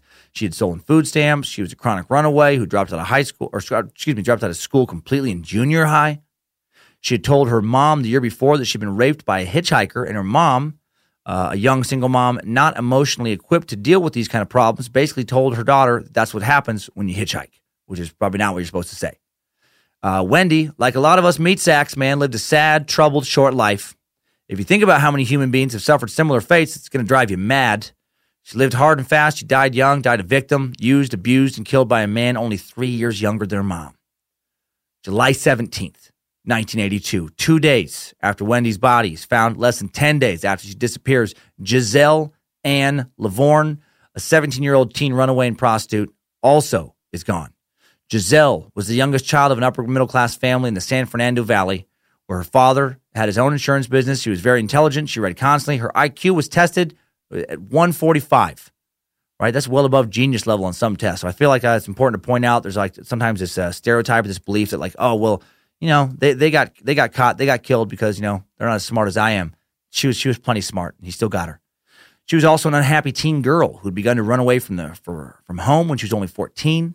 Dropped out of school in the 10th grade. She'd been miserable in California ever since the family moved there from New Orleans a year few years earlier. She had no ties to the Seattle area, but earlier that year, her boyfriend had persuaded her to leave California with him. Her boyfriend Jake Baker, known as Jack Back, a young man several order several several years older than Gisele. Quick note to dads out there: if you're 17 year old or any kind of you know teen is uh, dating a, a, much older dirtbag who goes by Jack Back, buy a ski mask, buy a ski mask, buy some gloves, get a solid alibi from a friend you trust. Then you find Jack back and you beat him within an inch of his fucking life, and you make it clear he's never to see your daughter again if he wants to live. Kidding, not kidding. Jack back, man, what a dumb name. Anyway, anyway, he was a street savvy young dude recently got a job driving a cab on the SeaTac Strip, and Gisele had headed up there to join him. And within a few weeks, she was turning tricks. Oh, classic Jack back. Classic Jack back bait and switch. While this was never proven, feels like Jack back might have been pimping her out. Very least, he knew about what she was doing, knew it was dangerous, the life she was leading. On July 17th, she met the wrong John, Gary Ridgway. September 25th, 1982, her body was discovered in a wooded area seven miles from the Green River. Another teen prostitute strangled, dumped off in the dirt. July 25th, 1982, third Seattle area prostitute goes missing. 23 year old Deborah Lynn Bonner. Deborah was a slender, exotic looking woman who grew up in Tacoma, along with two younger brothers. Like Wendy, she had dropped out of school. In Deborah's case, two years before graduating. With little education, she had trouble finding jobs. She had been uh, excited about taking a test to join the Navy, but didn't pass recently. She had still planned to get her GED, start a different kind of life, but then Deborah met a pimp and heroin junkie, Max Tackley, and he treated her like a queen. He had a newer model Thunderbird that traveled a lot, and all she had to do to keep that life going was, you know, sell her body for sex. And after meeting Gary, her body would be found on August 12, 1982, on the banks of, you guessed it, the Green River. August 1st, 1982, 31 year old Marcia Faye Chapman goes missing. 17 year old Cynthia Jean Hinds goes missing. 10 days later, on August 11th, 16 year old Opal Charmaine Mills goes missing. The very next day, on August 12th. A local man rafting the Green River looking for antique bottles or anything else of value finds all three of their bodies on August 15th. King County detectives now know for sure they have a serial killer on their hands. All the women had been strangled, all dumped in the Green River, all prostitutes. Someone had even stuffed two of the women's vaginas with rocks after they died. Did not do that to all the victims, but some. Horrific. Uh, August 16th, King County Police set up the Green River Killer Task Force, the biggest police task force they had set up in that area since the Ted Bundy murders in the 1970s. Current Washington State Republican Congressman Dave Reichert was one of the detectives who worked for many, many years on that exact task force. Between August 29th, Christmas Eve, that's right, Christmas Eve, nine more women would die. Sad enough that some poor prostitute is working on Christmas Eve and then you have to fucking kill her? My God. Nine additional young women, all working the streets, all between the ages of 15 and 23, would disappear and end up in the Green River. The remains of one of these girls, Rebecca Becky Marrero, would not be found until 2010. Gary Ridgway would eventually be convicted of killing 16 women in 1982 alone. And these are just confirmed kills. We'll never know what the actual total is. And what else was Gary up to in 1982? You know, just living the nondescript life of a working class 33 year old bachelor, painting 18 wheelers, the Kenworth factory in Renton, paying child support, seeing his son Matthew sometimes on the weekends. He was handy around his bachelor pad, liked to keep his yard nice and tidy, fix up the house, do a little antiquing sometimes. He was thrifty. He, he dated. Probably watched some Newhart, some MASH, some Three's Company. That shit was popping in 82. And in a way, uh, you know, his normal life outside of his obsession with murdering prostitutes is a little more disturbing than if he was just some Richard Ramirez, you know, always doing something fucked up, always doing some hard drugs, hooking up with prostitutes, burglarizing, worshiping the devil, raping, murdering, some combination of the above. I go back and forth, like which is scarier? Is Ramirez scarier? Sometimes I think that because he was pure evil, or is a Ridgway type scarier because you could you, you're less likely to see him coming, right? Like like like if Richard was your neighbor, you would know something was up. That's why he lived in that sketchy ass Hotel Cecil in downtown LA, surrounded by other dirtbags. If Richard Ramirez lived next door to you in the suburbs, you know, the only time you'd be looking at him is when you were peeking out from between your blinds from behind a locked door. Just, you know, what are you up to, creepy McCreep? Well, on November 9th, 1982, one woman gets away from Ridgway, and she'd be the only woman to get away. Uh, Ridgway met a prostitute named Rebecca Guay, arranged a date that chilly November day. Ridgway agreed to pay her $20 for sex, which seems low. Uh, then the two drove to an area near South 204th Street where Ridgway wanted to go into the woods. Guay said Ridgway tried to choke her, but she managed to escape and run to a nearby trailer. She bit him and got away. She said she was certain Ridgway meant to kill her. Said his face looked white, clammy, cold. She would later tell police. She'd also tell them she thought she was definitely going to die. But she didn't. Sadly, though, she was the only one who got uh, escaped from him when it got to that point. In 1983, uh, he would really ramp up his killing. 23 more women would disappear from King County. Just 23 in 1983 all at the hands of uh, Gary, you know, the Green River Killer Ridgway. Five vanished in April alone, all between the ages of 15 and 26. Sadly, only five of those bodies uh, you know, were actually found in 83, which is why detectives, uh, you know, had, had an even harder time catching this guy. They didn't have as much evidence to work with because a lot of the bodies wouldn't be found until years later. One of the bodies found belonged to Gail Lynn Matthews, 24 years old, a woman who was not a career prostitute. She's a woman who had been married, lived a somewhat normal, if impoverished life, and she was just currently down on her luck when she met Gary. She was she was dating a guy, and the two of them were staying in this seedy New West budget motel, and they needed some quick cash, or they were going to get kicked out of their room. And uh, she was last seen sitting in the passenger seat of one Gary Ridgway in his truck. By the time her remains were found, uh, it would take a medical record of bones she'd had broken in a boating accident to be able to identify her body. May 4th, 1983, uh, Des Moines police, Washington, not Iowa, uh, spoke to Ridgway about the disappearance of Marie Malvar. The prostitute had disappeared four days earlier, last seen in a truck that resembled Ridgway's, and she was, in fact, one of his victims. But her, but her body wouldn't be found until September, so the police didn't have enough evidence to arrest him at the time. And there was a lot of other suspects, man. So, and if you're thinking like, why didn't they catch him with all these suspects around him? Well, uh, or all these women, you know, like disappearing around him. Well, the women weren't just paying their bills off of, off the business of Gary Ridgway. They were seeing a lot of Johns, a lot of sad, lonely dudes. So the police had, you know, an alarming amount of suspects in the in the disappearances of these prostitutes.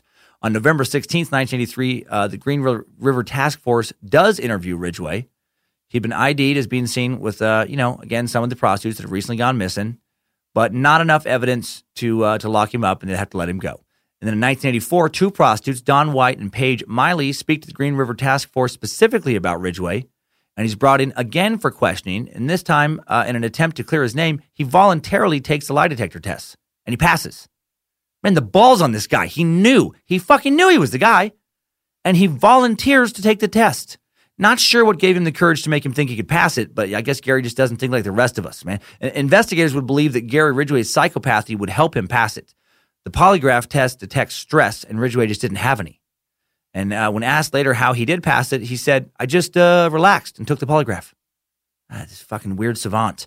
Despite uh, passing the test, Gary's murder spree does slow down in 84. I think the detectives, having questioned him a few times, probably shook him up, probably spooked him. And, and also, the Green River Task Force is now in full force, which is making it harder to sneak off with victims. In November of 84, they also, uh, the task force brings in uh, Ted Bundy, Time Suck Topic 11, uh, to work with the task force from behind bars to help profile Gary. They're taking this shit seriously. Well, Bundy's help does not lead to Gary's capture, but his profile of Gary was fairly accurate. And they're keeping an eye on known prostitution areas. They're tracking Johns. All of this does slow Gary down. But you know what doesn't slow down? Not ever. Today's final sponsor, Time Suck, is brought to you by Chikatilo's Wrestling Academy, making soft men hard. At Chikatilo's Wrestling Academy, students of all ages, but mostly students younger than 18, are instructed in all manner of Chikatilo wrestling techniques. And through TimeSuck, you can now purchase a ticket to the 2018 Chikatilo Wrestling Academy Sleepaway Summer Camp. Spend five days, five nights along the banks of a yet to be named river in a never to be named location where Chikatilo's talented team of instructors will show you the Chikatilo pelvic push, the Green River Gary Woodland chokehold, and the Dahmer drill. There will also be additional events like an Ed Gein Lucha Libre mask making workshop where you will learn how to make a real wrestling mask out of a former summer camp attendee's real face skin. Use the promo code TIMESUCK when you sign up online to get a free pair of edible see-through Lucifina panties. Hey, Lucifina. Also, a bonus Pootie and Juju lunchbox. Put it in your lunchbox, Shirley. And while supplies last, a limited edition Michael motherfucking McDonald Yah Mo Time Suck 8 track. Yah Mo Time Suck. Whoa, whoa, whoa, Yah Mo Time Suck. Hail Nimrod. Sorry, I know that was a lot. I know that was a lot of stuff I just threw at you. But we were talking about a lot of dark stuff, and I don't know how or the psychology behind it, but sometimes joking about something even darker lightens it up.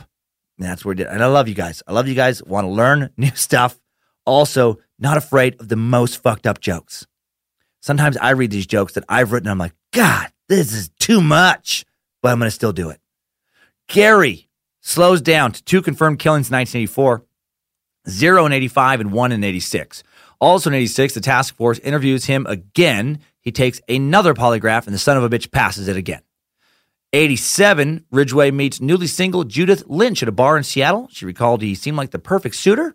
He was handsome, polite, had a good job, and treated her like a lady, she would later say.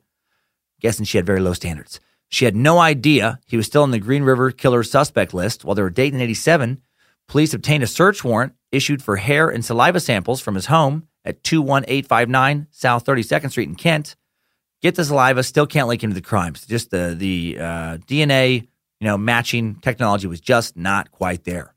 Uh, again, though, this close call seems to slow him down. He was only he was convicted of uh, later. You know, he only murdered one person, and for sure in '87, none in '88 or '89, one in '90, and then one last confirmed kill in '98. So a big gap there. Uh, so and, and part of it was this new married life seemed to seemed to take to Gary. He married uh, in '88. They bought a home in Des Moines on South 253rd Street. Uh, they lived there until '97, and he kind of had a personality shift for for that decade. He became an extrovert went out of his way to talk to neighbors, took an almost obsessive interest in gardening, neighbors said. He kept his house up well, kept his yard up well, said Mike Welch, who lived in the same house since 76, seemed to be a model neighbor. He was so happy in his new marriage, he almost stopped uh, killing completely. Not, not quite. He would rape, strangle, and dump the body of Roberta J. Hayes in the Western Washington woods. Roberta, aka Bobby, Bobby Joe, was a woman who'd been living on and off the street since she was 12, and on February 7th, she walked out of a Portland, Oregon jail after being arrested for prostitution, headed north, and nobody that knew her ever saw her again. Uh, years later, 91, a state parks employee discovered Hayes' skeletal remains near a pile of debris along the dead end dirt road near uh, north of State Route 410 near Enumclaw. But for the most part, apparently at the time, he's being a good husband and neighbor. He was having garage sales twice a month, which is weird to me, but I guess nothing stood out uh, that was odd that he was selling. You know, no candid photos of women with their eyes on the photo scratched out like that. No bloody murder kits. No, no obvious. You know, like what the fuck. Nope. If, uh, if Ridgway had a fault, one of his new neighbors said it was that he was uh, overly friendly. Guy would say when I would walk out in the yard, I couldn't get anything done because he wanted to talk all the time. Uh, another neighbor, neighbor Paul Winkle, agreed with that. Uh, what a strange way to think about Gary after they caught him, man. Oh yeah, I remember Gary. Guy wouldn't shut the fuck up. Couldn't mow my lawn when that guy was around. I don't think he strangled anybody. I think he talked those women to, to death. Uh, for 13 years, Judith lived with the most prolific serial killer in U.S. history and uh, this good, if too talkative neighbor, and swears she never suspected a thing. But then finally, Gary gets caught. Finally, he gets caught. Thank God. Uh, before we dig into how he was caught, let's check in with the fools we skipped over last week, those wonderful idiots of the internet. Idiots of the internet. In an interview video of Gary Ridgway, where while in prison, an unnamed, at least unnamed in the videos I watched, female interviewer asked Gary about his childhood, how he lured women into his car, etc. User Arizona Bay 15, great Bill Hicks reference, by the way. Uh, Bill Hicks, fantastic comic who died way too young. Uh, Arizona Bay being a, a, a, reference to a joke he made about California crumbling into the sea, and now uh, Arizona's on the coast. Anyway, Arizona 15 points out some real idiocy in the comments, posting this freak has probably murdered 80 plus women, but the comment section hates on the female interviewer. It's a sick world, that for sure. And, and this uh, this poster's right, man. There are constant posts of she asks the dumbest questions, worst interviewer ever. I don't like what she's wearing. I don't like her style. And these type comments far outweigh comments along the lines of what a piece of shit this guy is. And in my opinion, she isn't that bad, right? Yeah, she talked a lot during his interview, but she had to he's not an engaging speaker. If you'd watch any other video of this guy, you would know that. He, he, he was very quiet, you know, with most people. You know, apparently those neighbors, you know, thought he was a chatty Cathy, but everyone else thought, you know, he was extremely shy. There was coworkers he worked with for years that would say he never spoke more than two words to him. Uh, you know, and weird commentary on society that people attack her instead of him. And then one person gets even weirder with their comment. Uh, user Roberta, 119 posts, this woman is so annoying. She also another one who need treatment. She is much more worried about seducing him with her fake sweet voice and jewelry and body language than keep to herself and do professional interview. Okay? Uh, well, uh, Roberta, she's wearing a, a suit skirt, all right? She's wearing a skirt suit, not a G string bikini. She's leaning forward to engage him in conversation.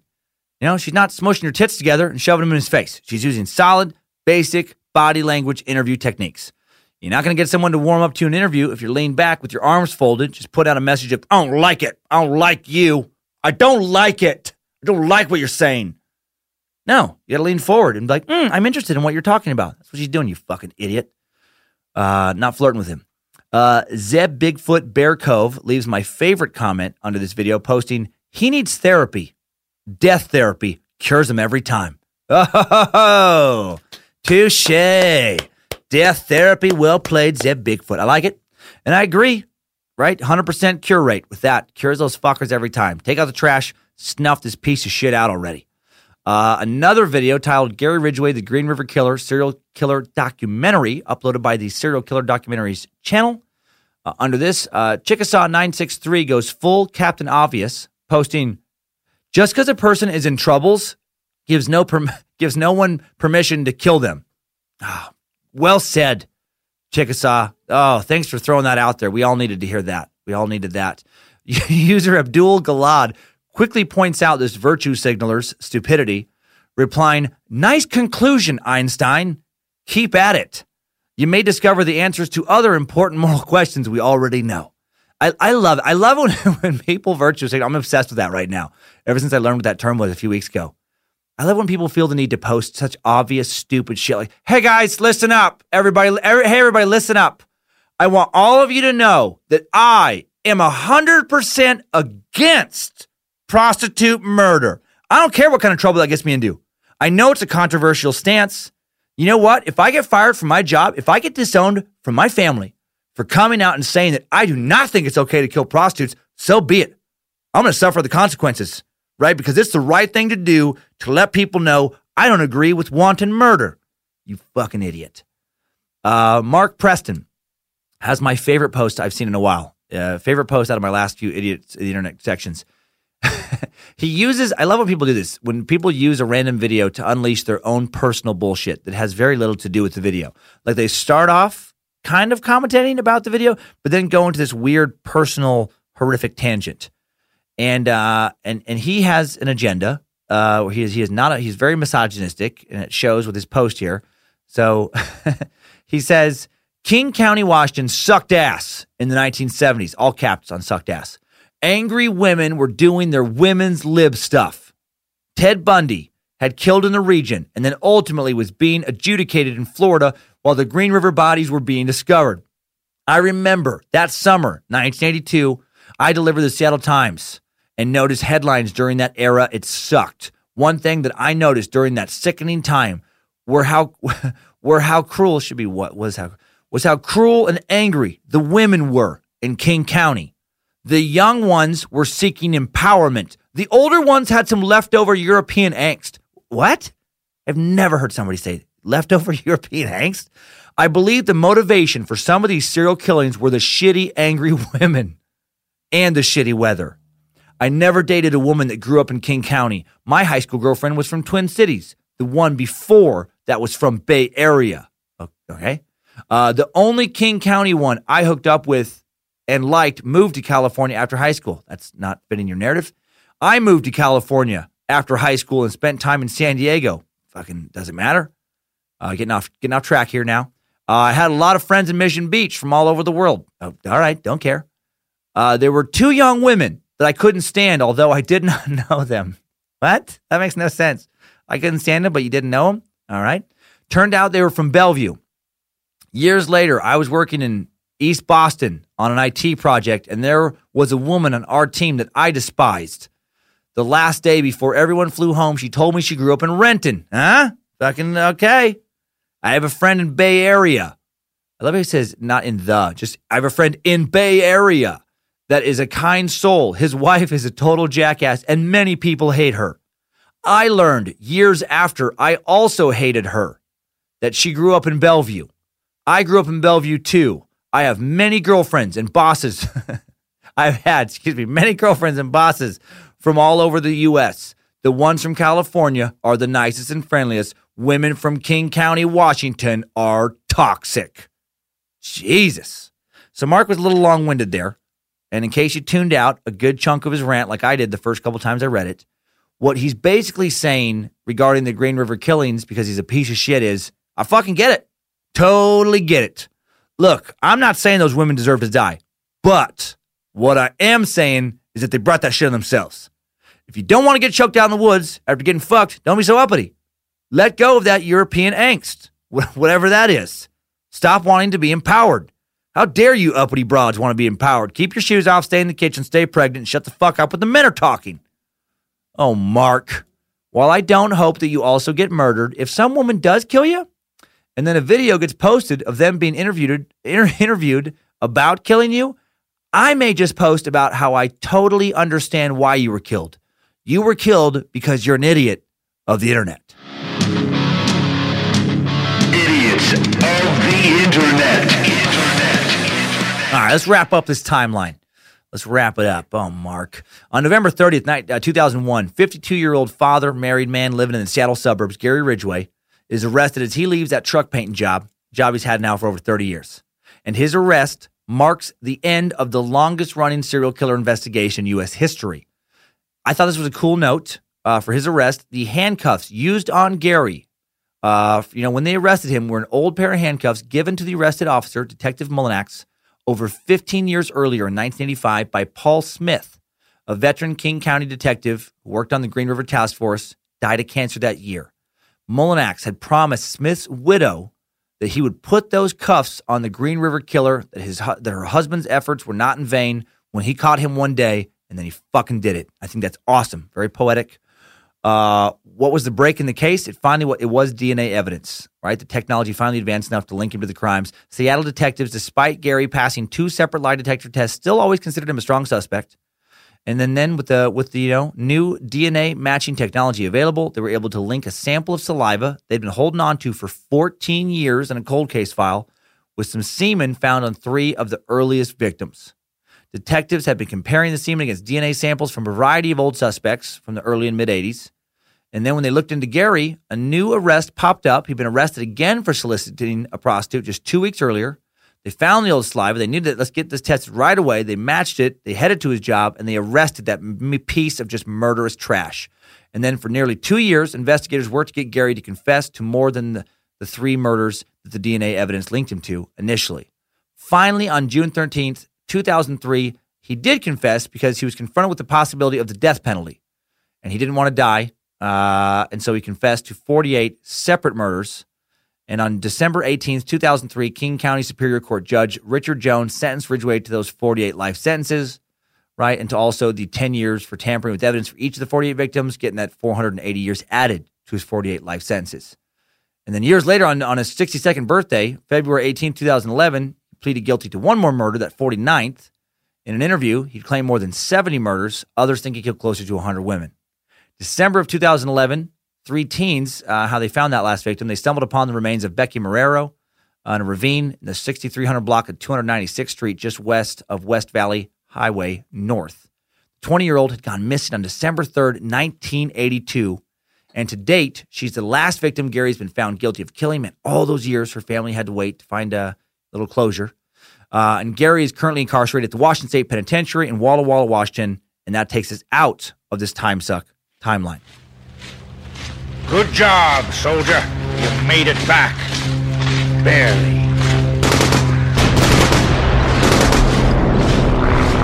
So that's it. That's Gary Ridgway, man, the Green River Killer. Guy who doesn't have the same fascination around his murders as, say, uh, John Wayne Gacy or Dahmer, even though he killed more people and for a longer amount of time. Why isn't there the same level of fascination? Well, be- because, you know, uh, when you see the dude in interviews, he comes across more pathetic than terrifying. Reminds me of Ed Gein that way. When you watch him, you're just like, oh, this is not some criminal mastermind. This is just a sick, pathetic fuck uh, who's able to keep his horrific secret life secret.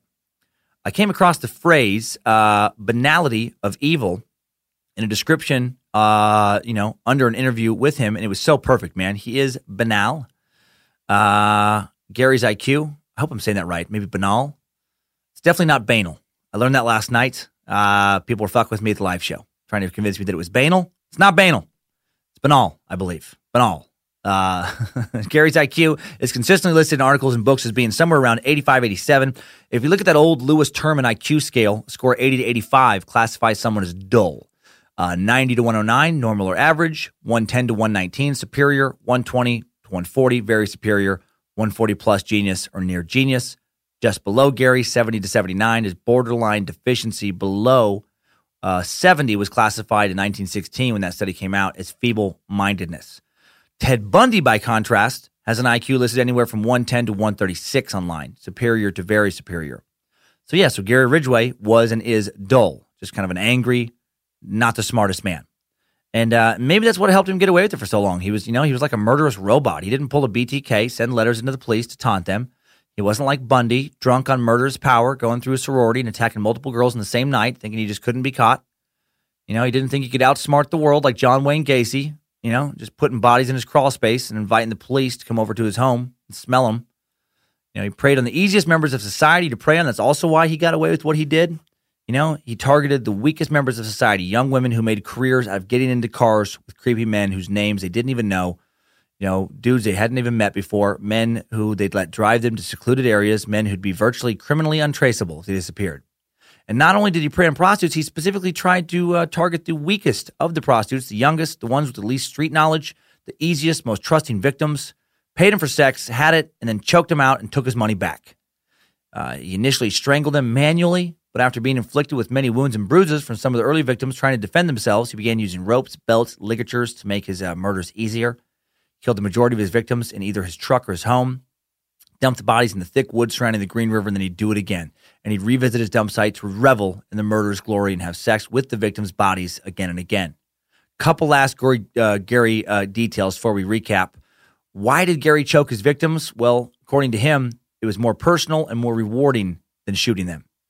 Uh, God, man. Uh, 1984, Ridgway took a camping trip to Oregon, south of his home in Washington, with his son, and he also happened to have the remains of two or three dead prostitutes in the car with him and his son. Paid for everything in cash to have no record of the trip, dumped the remains uh, in the Oregon area so as to make detectives think that the Green River Killer was moving south, and then presumably had a nice time camp with his son. So he was clearly capable of some serious mental compartmentalization. Why did he kill specifically prostitutes? Well, he said, I picked prostitutes because I thought I could kill as many of them as I wanted without getting caught. And also because he hated prostitutes. And why did he hate them? Well, he would later say, I picked prostitutes as my victims because I hate most prostitutes and I do not want to pay them for sex. Or excuse me, and I did not want to pay them for sex. This is where the low IQ comes in, right? Like, dude, paying for sex is what makes them fucking prostitutes, you idiot. Of course, they're not going to fuck you for free. If they did, they would not be prostitutes. They'd be like sex angels or something. What a weird mentality, though. You know, I'm sick of carpenters. I don't like carpenters. Why? Because well, I want to. I want them to fix some shit on my house, but I don't have to pay them to do it. Uh, not a bright man. Uh, he really wasn't. For example, after six months of questioning, Dave Reichert, that head detective in the Green River Killer case, the one who'd become a congressman, asked Ridgway after he, if he had any questions.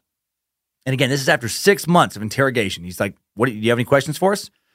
And apparently, Ridgway responded, "Yeah. How come your hair is gray and your eyebrows are dark?" Really? That's that's that's what we've been holding on to the last couple months. Just waiting to ask your interrogator. Yep. Uh, he was also uh, uh, super proud of his killings. In, in a way, some high school has been would be proud of all the touchdowns they scored back in the day. You know, like uh, during an intensive period of questioning with the police, Ridgway made it clear he wanted credit for all the murders he committed, but very explicitly stated more than once that he did not want to take credit away from other murderers. When asked why, he replied, Why? If it isn't mine, because I have pride. I have pride in what I do. I don't want to take it from anybody else. Just fucking weird, weird dude. And I'm sure uh, you know, you know, as we touched on kind of briefly, he was also a necrophiliac. Uh, over time, Ridgway lost his ability to be aroused by a living person, so he would kill his victims and then have sex with them.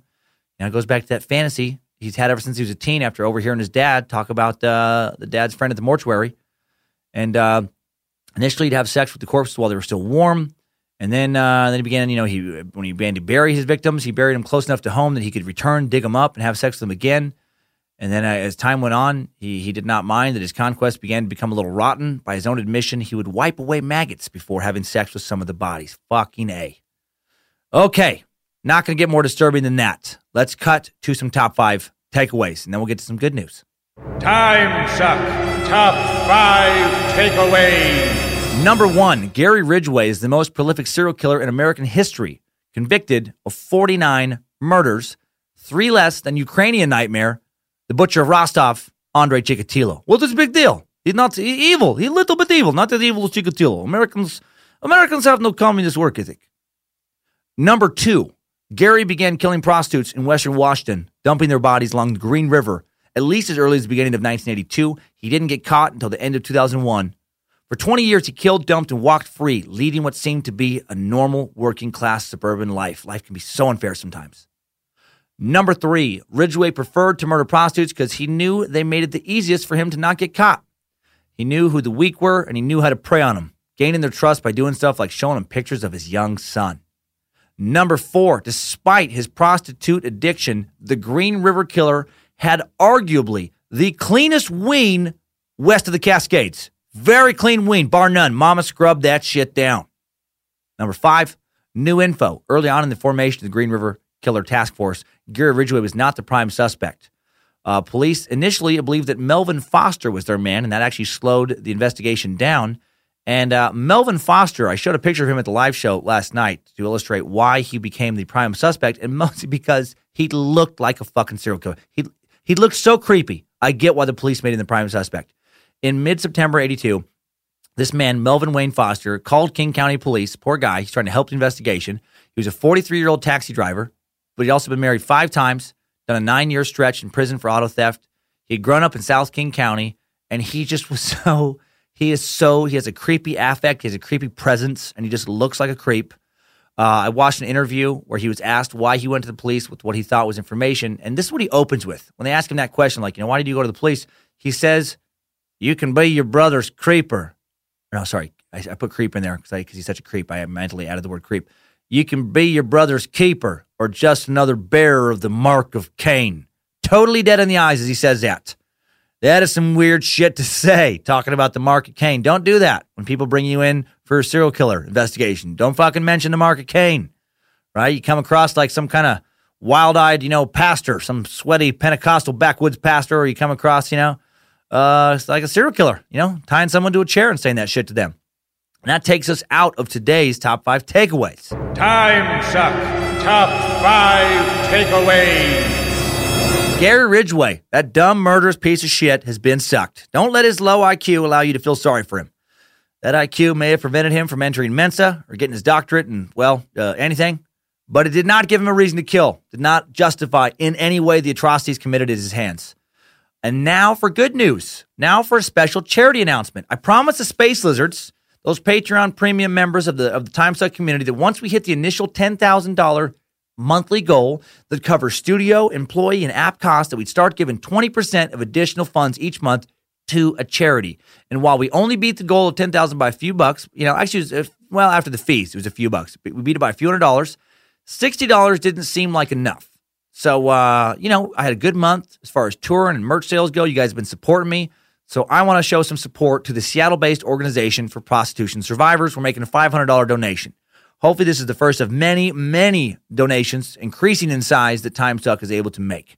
The OPS, uh, you can find them via their website, seattleops.org. I'll put that in the episode description. Co founder and survivor of 15 years of prostitution, Noel Gomez, recognized an acute lack of services for adult survivors of prostitution while working at Youth Care's Bridge program and facilitating the sex industry workers class for the city of Seattle. This acute lack of services inspired Noel to create OPS. So she collaborated with Peter Qualliotine, other survivors and allies in Seattle's uh, to establish OPS in the spring of 2012. Now, this nonprofit works with prostitutes and former prostitutes in the Seattle area. It, it identifies their needs and provides a vision for the rest of their lives. And they're fucking super cool, man. They, they, they include one on one advocacy, case management, support groups, employment services, chemical dependency, recovery support, housing resources, so much more. They even provide services for those who pay to use prostitutes. I think that's awesome, man. They have a, essentially a weekly group therapy session workshop to teach men about the dangers of prostitution and how to form healthy relationships, mutually beneficial relationships with women, and not just use prostitutes. And uh, and they do all, all kinds of other cool, non-judgmental shit, a lot of progressive stuff. And everyone who listens to this show, all of you, have now supported them. So thank you your your listenership, you're spreading the suck, your patronage. Now we're able to uh, donate in a real way to to worthy causes, and uh, very excited to do that. Thank you, thank you, thank you for allowing me to be able to do that. All right, so um, so Gary Ridgway, you know, he's in Walla Walla now. Uh, I do have a quick update on him before we get out of him. And just last thing I'll say about him: ran into a time sucker at the show in Spokane last night, who said that uh, their brother had a friend who was incarcerated with Gary in Walla Walla State Penitentiary or federal penitentiary, whatever. And this dude, I guess, peed on Gary. Uh, oh, sounds like fairly recently. I asked if it was in the shower, and he said no. He said this uh, this dude apparently just straight up pissed on Gary, Gary Ridgway. Like he just walked up to him, took his dick out, and pissed on him. And uh, I don't have any more info than that, but it was worth sharing on because after that story, I'm like, ah, oh, that's good to hear. I'm glad he's in prison and I'm glad he's getting pissed on. Uh, don't forget to grab my new album, Maybe I'm the Problem. Uh, kind of weird to segue to that from getting pissed on. Uh, on iTunes, Amazon, Google Play. If you're a stand up fan, it's, it's, all the usual dust, digital suspects. Uh, proud of it. It's been selling well. Feedback's been great from you guys. So thank you for that. Thanks to Harmony Velicamp, Jesse Dobner, Lindsey Cummins, Josh Krell, entire Time Suck team for their for their help. And uh, huge thanks to the Lily twins, Sarah and Rebecca Reba, those Bojangles Research Department assistants for doing another great job. Uh, current, consistently doing a great job gathering extra details for you time suckers. This Friday, more murder. Yeah, apparently it's murder week this week on the Suck. It's a bonus week. Uh, it was the uh, will of the Space Lizards to have Gary suck today, and it was, uh, well, Nimrod's will. Hail Nimrod to suck the Ripper, Jack the Ripper, uh, this Friday. Who was Jack the Ripper? Well, we're going to try and find out. From August 7th to September 10th, 1888, someone dubbed Jack the Ripper terrorized the Whitechapel district in London's East End, killing at least five prostitutes and mutilating their bodies in an unusual manner, indicating that the killer had a knowledge or a strong knowledge of human anatomy. Jack the Ripper was never captured, and I'm guessing he never will be, considering he would now be 131 years old. And that's if he killed people when he was one year old, which is highly unlikely. So, we're heading to jolly old England this Friday for some late 19th century history and to talk about unsolved murders. Should be fun. Uh, should be entertaining. Now, let's find out what you suckers have been drawn to this past week and get into this week's Time Sucker updates. Updates? Get your Time Sucker updates. A lot of scary updates have been coming in regarding our recent two part exorcism of Anneliese Michel. Can't believe we're already doing another bonus suck this Friday. A lot of weird shit's been going on while people have been listening to the suck, specifically part two. Uh, like what happened to our very own suck employee, Harmony Velicamp. She texted me saying, So super scary. I'm finally finishing the second part of the Anneliese Michel episode. Wanted to listen during the day in daylight. I ran a bath because the kids are napping and I made myself some hot tea, a real mom vacay. I set the teacup on the soap shelf in the wall of the shower and got in the bath. Press play. I was at the part where you started to read the prayers for the first part of the exorcism when all of a sudden the teacup of boiling water falls on me and drenched me in boiling water. My chest is burnt and my headphones broke. Officially spooked, and I'm not even a believer in most of that stuff. Now it's at the part where you're about to play the voice clips of her, and I paused it. I need to wait till I'm downstairs in daylight. LOL. Damn. And that is one of many crazy things that have happened recently. Uh, also, as far as I know, Harmony is alive and well and not further burned today. But check this out. This is from uh, Time Sucker Lauren Hendricks, who says, No, you don't even get an intro because it's not funny anymore. Fucking hell. Again. Hi, it's Lauren Hendricks again, and my phone shut off the recording again. It's never done that before today, and it's happened twice during this episode. You were reading about the actual saying the priest would say for an exorcism. It was making my skin crawl the longer you went on with it, and it sounded kind of echoey. And all of a sudden, my whole phone shut off. Turned it back on, and nothing's wrong. It has 45% battery left, and the episode started back up exactly where it had left off. But this is, oh, maybe, I'm sorry, 45% left of the episode. But this is the second creepy phone issue I've had during this episode, and I don't know who to blame, you or Lucifina, but I'm scared, so fuck you. Sorry, Lauren. Well, you're not you're not alone. This is probably not helping. A lot of other people got scared, which probably makes your experience even scarier. Uh, Dylan Irish uh, wrote in saying, "Dear Sucker Supreme, I'd send this in a spooky story for the Secret Suck, but I already sent one in. I just wanted to let you know something that just happened to me literally minutes before I, I was typing this. I work at an auto body shop. I am painting a hood on a big ass dump truck." I've done my paint layers and I'm just starting my first clear coat layer. As I'm doing all this, I'm listening to part two of the exorcism suck. As I start to spray clear coat on the hood, the part with the audio files is playing, and I shit you not, two sections of light start to flicker rapidly. They've been fine all day, but when these audio files started to play, they just went bananas. I think it's weird, but I keep going. Seconds later, I look at an area where I'd already cleared, and the clear coat is running down the side of the hood faster than I've ever seen. It looked like I had just sprayed clear semen on it and just ran down quickly. I've been painting for four years and this has never happened. I wasn't doing anything different than usual, and the air pressure on my gun was where it should be. This happened all over the left side of the hood. By the time I started to clear the right side, the audio clips were over with, and I didn't have a single run of clear on that side, and the lights are currently on and are not flickering. Maybe it's coincidence, but I thought you'd like to hear about this creepy ass series of events that just happened. Forever a space lizard, beard papa. Man, Dylan, dude, that is creepy. That is creepy. And so many of these things have been coming in. So many of these things. Uh, another one from Michael Waj- uh, Wajcio. Uh, sorry, one of those names that's really troublesome. W O J C I O. And again, so many of these were sent in. It's too much to put all of them in here, but these are just a, a smattering. Uh, Michael says, Hey, Suckmaster General, I haven't written in since you read my Pussygate email on your show. Oh, yeah. That was a big thing. Love the show, but right now I am so fucking scared. I need to get right to the point. It's 8:50 p.m. Eastern Time as I'm writing this. About 10 minutes ago, I was showering while listening to the latest episode, which I will never listen to again if I even finish it. And let me tell you what the fuck just happened. The first recording of The Exorcism made my skin crawl. When you played the second clip, it's always like the same point, too. Mind you, in the shower, three or four seconds in, the light bulb in my windowless bathroom went out, leaving me alone wet, naked, and covered in goosebumps in pitch black in the house I live alone in. As soon as the light went out, my dog started barking like a psychopath outside the door.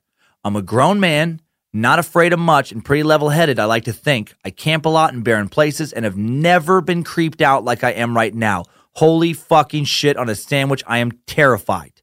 I just ran out of the bathroom to my room where the light was on, and now as I listen to you talk about how scared you are, I think I need a break from today's episode. Best episode ever. I love that we love to be scared. I might go to church on Sunday, and I haven't been to a church since I was 12. Great job, man. Great job. God, right? It's so creepy. So creepy. And then uh, this is a funny one. I'm leaving this person's last name off in case they would be embarrassed. So, Jeff, I, I know you didn't ask me to, but I'm cutting your last name off if you need to write in and say, no, I wanted to be recognized, but I, I doubt you do. Jeff wrote in saying, I just finished listening to part two of the Anneliese Michel demonic possession time suck. I do deliveries overnight and listen to your podcast all the time. This one fucking scared the shit out of me. Dot, dot, dot. Literally. I was doing a U turn on a dark rural street, and just as you were playing the tapes of her speaking in that voice, a horse moved in the paddock near the road. I literally crapped myself a little. I. I now know what burnt shit smells like because that little nugget my butthole, uh, it left my butthole so fast, it, it would put a shuttle reentry to shame. As always, Suckmaster Calvin's great episode. Keep up the good work from your faithful follower in the land in, in the land down under. Hail Nimrod. Uh, thanks, man. Thanks to all my Aussie listeners, man. Uh, growing contingent of time suckers in Australia, which I'm very thankful for, and in the UK and, and Sweden uh, and Canada. All those are growing pretty fast, which is awesome. Okay, another one. Jenny Oman sends, Hello there, dear Suckmaster. I'm writing you from the cold, dark depths of northern Sweden. Well, it's not actually that cold. It's about 37 degrees Fahrenheit today. I guess that's not too cold. It's kind of cold. I recently listened to the bonus episode 20 about the demonic possession of Anneliese Michel. You mentioned the demons who don't possess you uh, just put spooky, evil thoughts into a person's mind, and it made me think of something I read not too long ago. Apparently, there's a type of OCD that instead of making you feel the need to turn the lights off and on, a bunch of times, it gives you intrusive thoughts. I read about a guy who has it, and he says that he often thinks about hurting other people, children, his friends, his friends' mothers. That's so specific, etc. He can't stop the thoughts from coming in, and eventually, uh, when one thought has been in his mind long enough, he starts worrying that he's actually done the bad thing that he's thought of, ugh, and then forgotten about it. Seems like a pretty shitty thing to live with. Thinking something like, I could totally just stab this person, and knowing you don't want to, that it's bad, and not being able to get the thought out of your head and then becoming paranoid that you've actually done it. Anyway, just thought it might be an interesting thing if you didn't know about it already. Love the show. I love listening to it while I'm welding at work. Oh, that's fucking cool. I love. I don't. Why, do I think welding's so cool? I, I do think it's so cool though. And sometimes also accidentally setting myself on fire. Shit happens, you know. Yeah, Jenny. Uh, I think maybe that could explain. You know, some people's uh, some people thinking that they are possessed. Maybe it is some kind of a obsessive thought type syndrome some type of OCD. That sounds terrible, and I feel like I I feel like I may have a touch of that. I think crazy things all the time that I don't want to think. Uh, okay, another one from Alana Lynch. Possible explanation, just to you know go further with this OCD thing. Hear this, you crazy with the capital F, Supreme Master Sucker. I have an update on the Anneliese Michel suck. While I'm not a psychologist myself, I have a bit of experience with intrusive bad thoughts that we were just talking about with Jenny. No, I wasn't possessed, but I was diagnosed with OCD at an early age and wanted to see if I could shed a little light on what the hell is going on when a person experiences unwanted, disturbing thoughts. OCD is not the disease of obsessive hand washing and cleaning as many people believe. What it really is is an overwhelming amount of troubling thoughts that the sufferer obsesses over.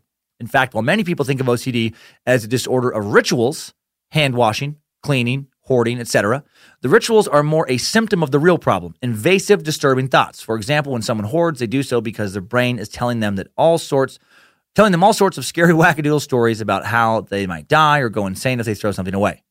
A common form of OCD that is not really heard of in the public sphere is pure OCD, where the sufferer doesn't actually perform any rituals, but is simply caught in a terrifying loop of stories their mind is telling them. These thoughts can range from disturbing sexual acts, harming oneself or a loved one, or even religious based thoughts about hell. Many OCD sufferers are terrified that they will hurt the ones they love, even though in reality it's the last thing they want to do. For example, you might have a thought about bludgeoning a smoothie guy to death for being a dick and then turned it into a funny joke and laughed it off while the OCD sufferer will start to wonder if they're genuinely a monster, if murder is something they fantasize about. I'm in the middle, actually. I may kind of think I'm a monster. This will snowball into obsessive thinking about every encounter with another human being, asking themselves if they feel violent towards them, perhaps even forcing themselves to imagine being violent to make sure they feel the right amount of disgust and horror. It's an exhausting cycle and if untreated, crippling. Like I said, not a psychologist. But if I were to encounter Anneliese today, I'd recommend she get tested for OCD and schizophrenia. Those two disorders love to tag team. OCD, often mistaken for psychosis, it's a disorder that can make you do some pretty weird and disgusting things like being compelled to eat or drink certain things like feces and urine in extreme cases. Talk in a specific way with specific words and act in ways that seem insane to an outside observer. Belief is a powerful thing. Particularly in the mind of someone with OCD, it has the power to alter our perception of reality and it's catching. If Anneliese was acting in such a strange way with compulsion she could not explain, it makes sense that her family would believe her when she said she was possessed. Their belief, in turn, would firm up her own belief in possession. I am an educated, fairly intelligent woman, and I remember a night where it took me three hours in the middle of the night to climb the stairs to my bedroom because I was convinced that if I didn't do it the right way, I would go insane. Oh, that sounds terrible. Obviously, this is less intense than what Anneliese did, but I bring it up as an example that mental illness can make a person do things they would never normally do and can't really explain. And if my parents had been standing next to me agreeing with me that I, if I didn't climb the stairs correctly, I would lose my mind, I don't know if I would have ever made it to the top. My saving grace was my family there to remind me who I was, to point out what OCD that was, that it was making me do irrational things. If instead they had become convinced that a demon was possessing me and told me that, I cannot even imagine how much my mental state would have deteriorated. I'm bringing this up partly because I think it adds to an already fascinating discussion and also because I think it's important for people to know that disturbing, intrusive thoughts are completely, entirely normal. Sometimes your brain comes up with shit that is completely out of character for you because brains are weird. We cannot control our thoughts, and the contents of our thoughts do not define us. What matters is our responses to them and how we decide to act. Thoughts are not inherently powerful. We give them power when the way we react to them. Knowing this, I've been able to move past the ridiculous stories my brain sometimes tries to tell me. It is possible to be a victim of your own thoughts, but you don't have to be. You decide what you give the privilege of your attention to and how to speak and act. You are the one with power. Realizing this was essential for me to overcome my OCD and depression, and I'm hoping it can help someone else too, even in a small way. Finally, let me thank Nimrod for time suck and the cult of the curious. So refreshing to have a community that isn't afraid to ask difficult questions and agree to disagree on the answers. Fuck yes. You have created something rare and powerful with this podcast community, and I can't thank you enough. And even better, you do this in a way that has me laughing out loud every time. Hail Nimrod, be gone, Lucifina, keep on sucking, Supreme Chancellor of Suck, Alana. Well, thank you and thank all of you for those time sucker updates. And man, I'm I'm loving this community too. And, and, and, in a way, I don't even feel like I'm running it. I really don't. I feel like I'm along for the ride, and I like it, man. It's just a it's a, it's got a life of its own, and I, and I love it, love it, love it. All right, thanks for those updates. Next time suckers. I needed that. We all did. Well, have a great rest of your week. Friday. I hope you enjoyed the bonus suck with uh, Jack the Ripper. In the meantime, uh, don't kill anybody. Don't kill anybody. Uh, especially don't kill any anybody that's already disenfranchised. And uh, you know, most importantly, keep those do- dark thoughts out of out of your mind by keeping on with your sucking.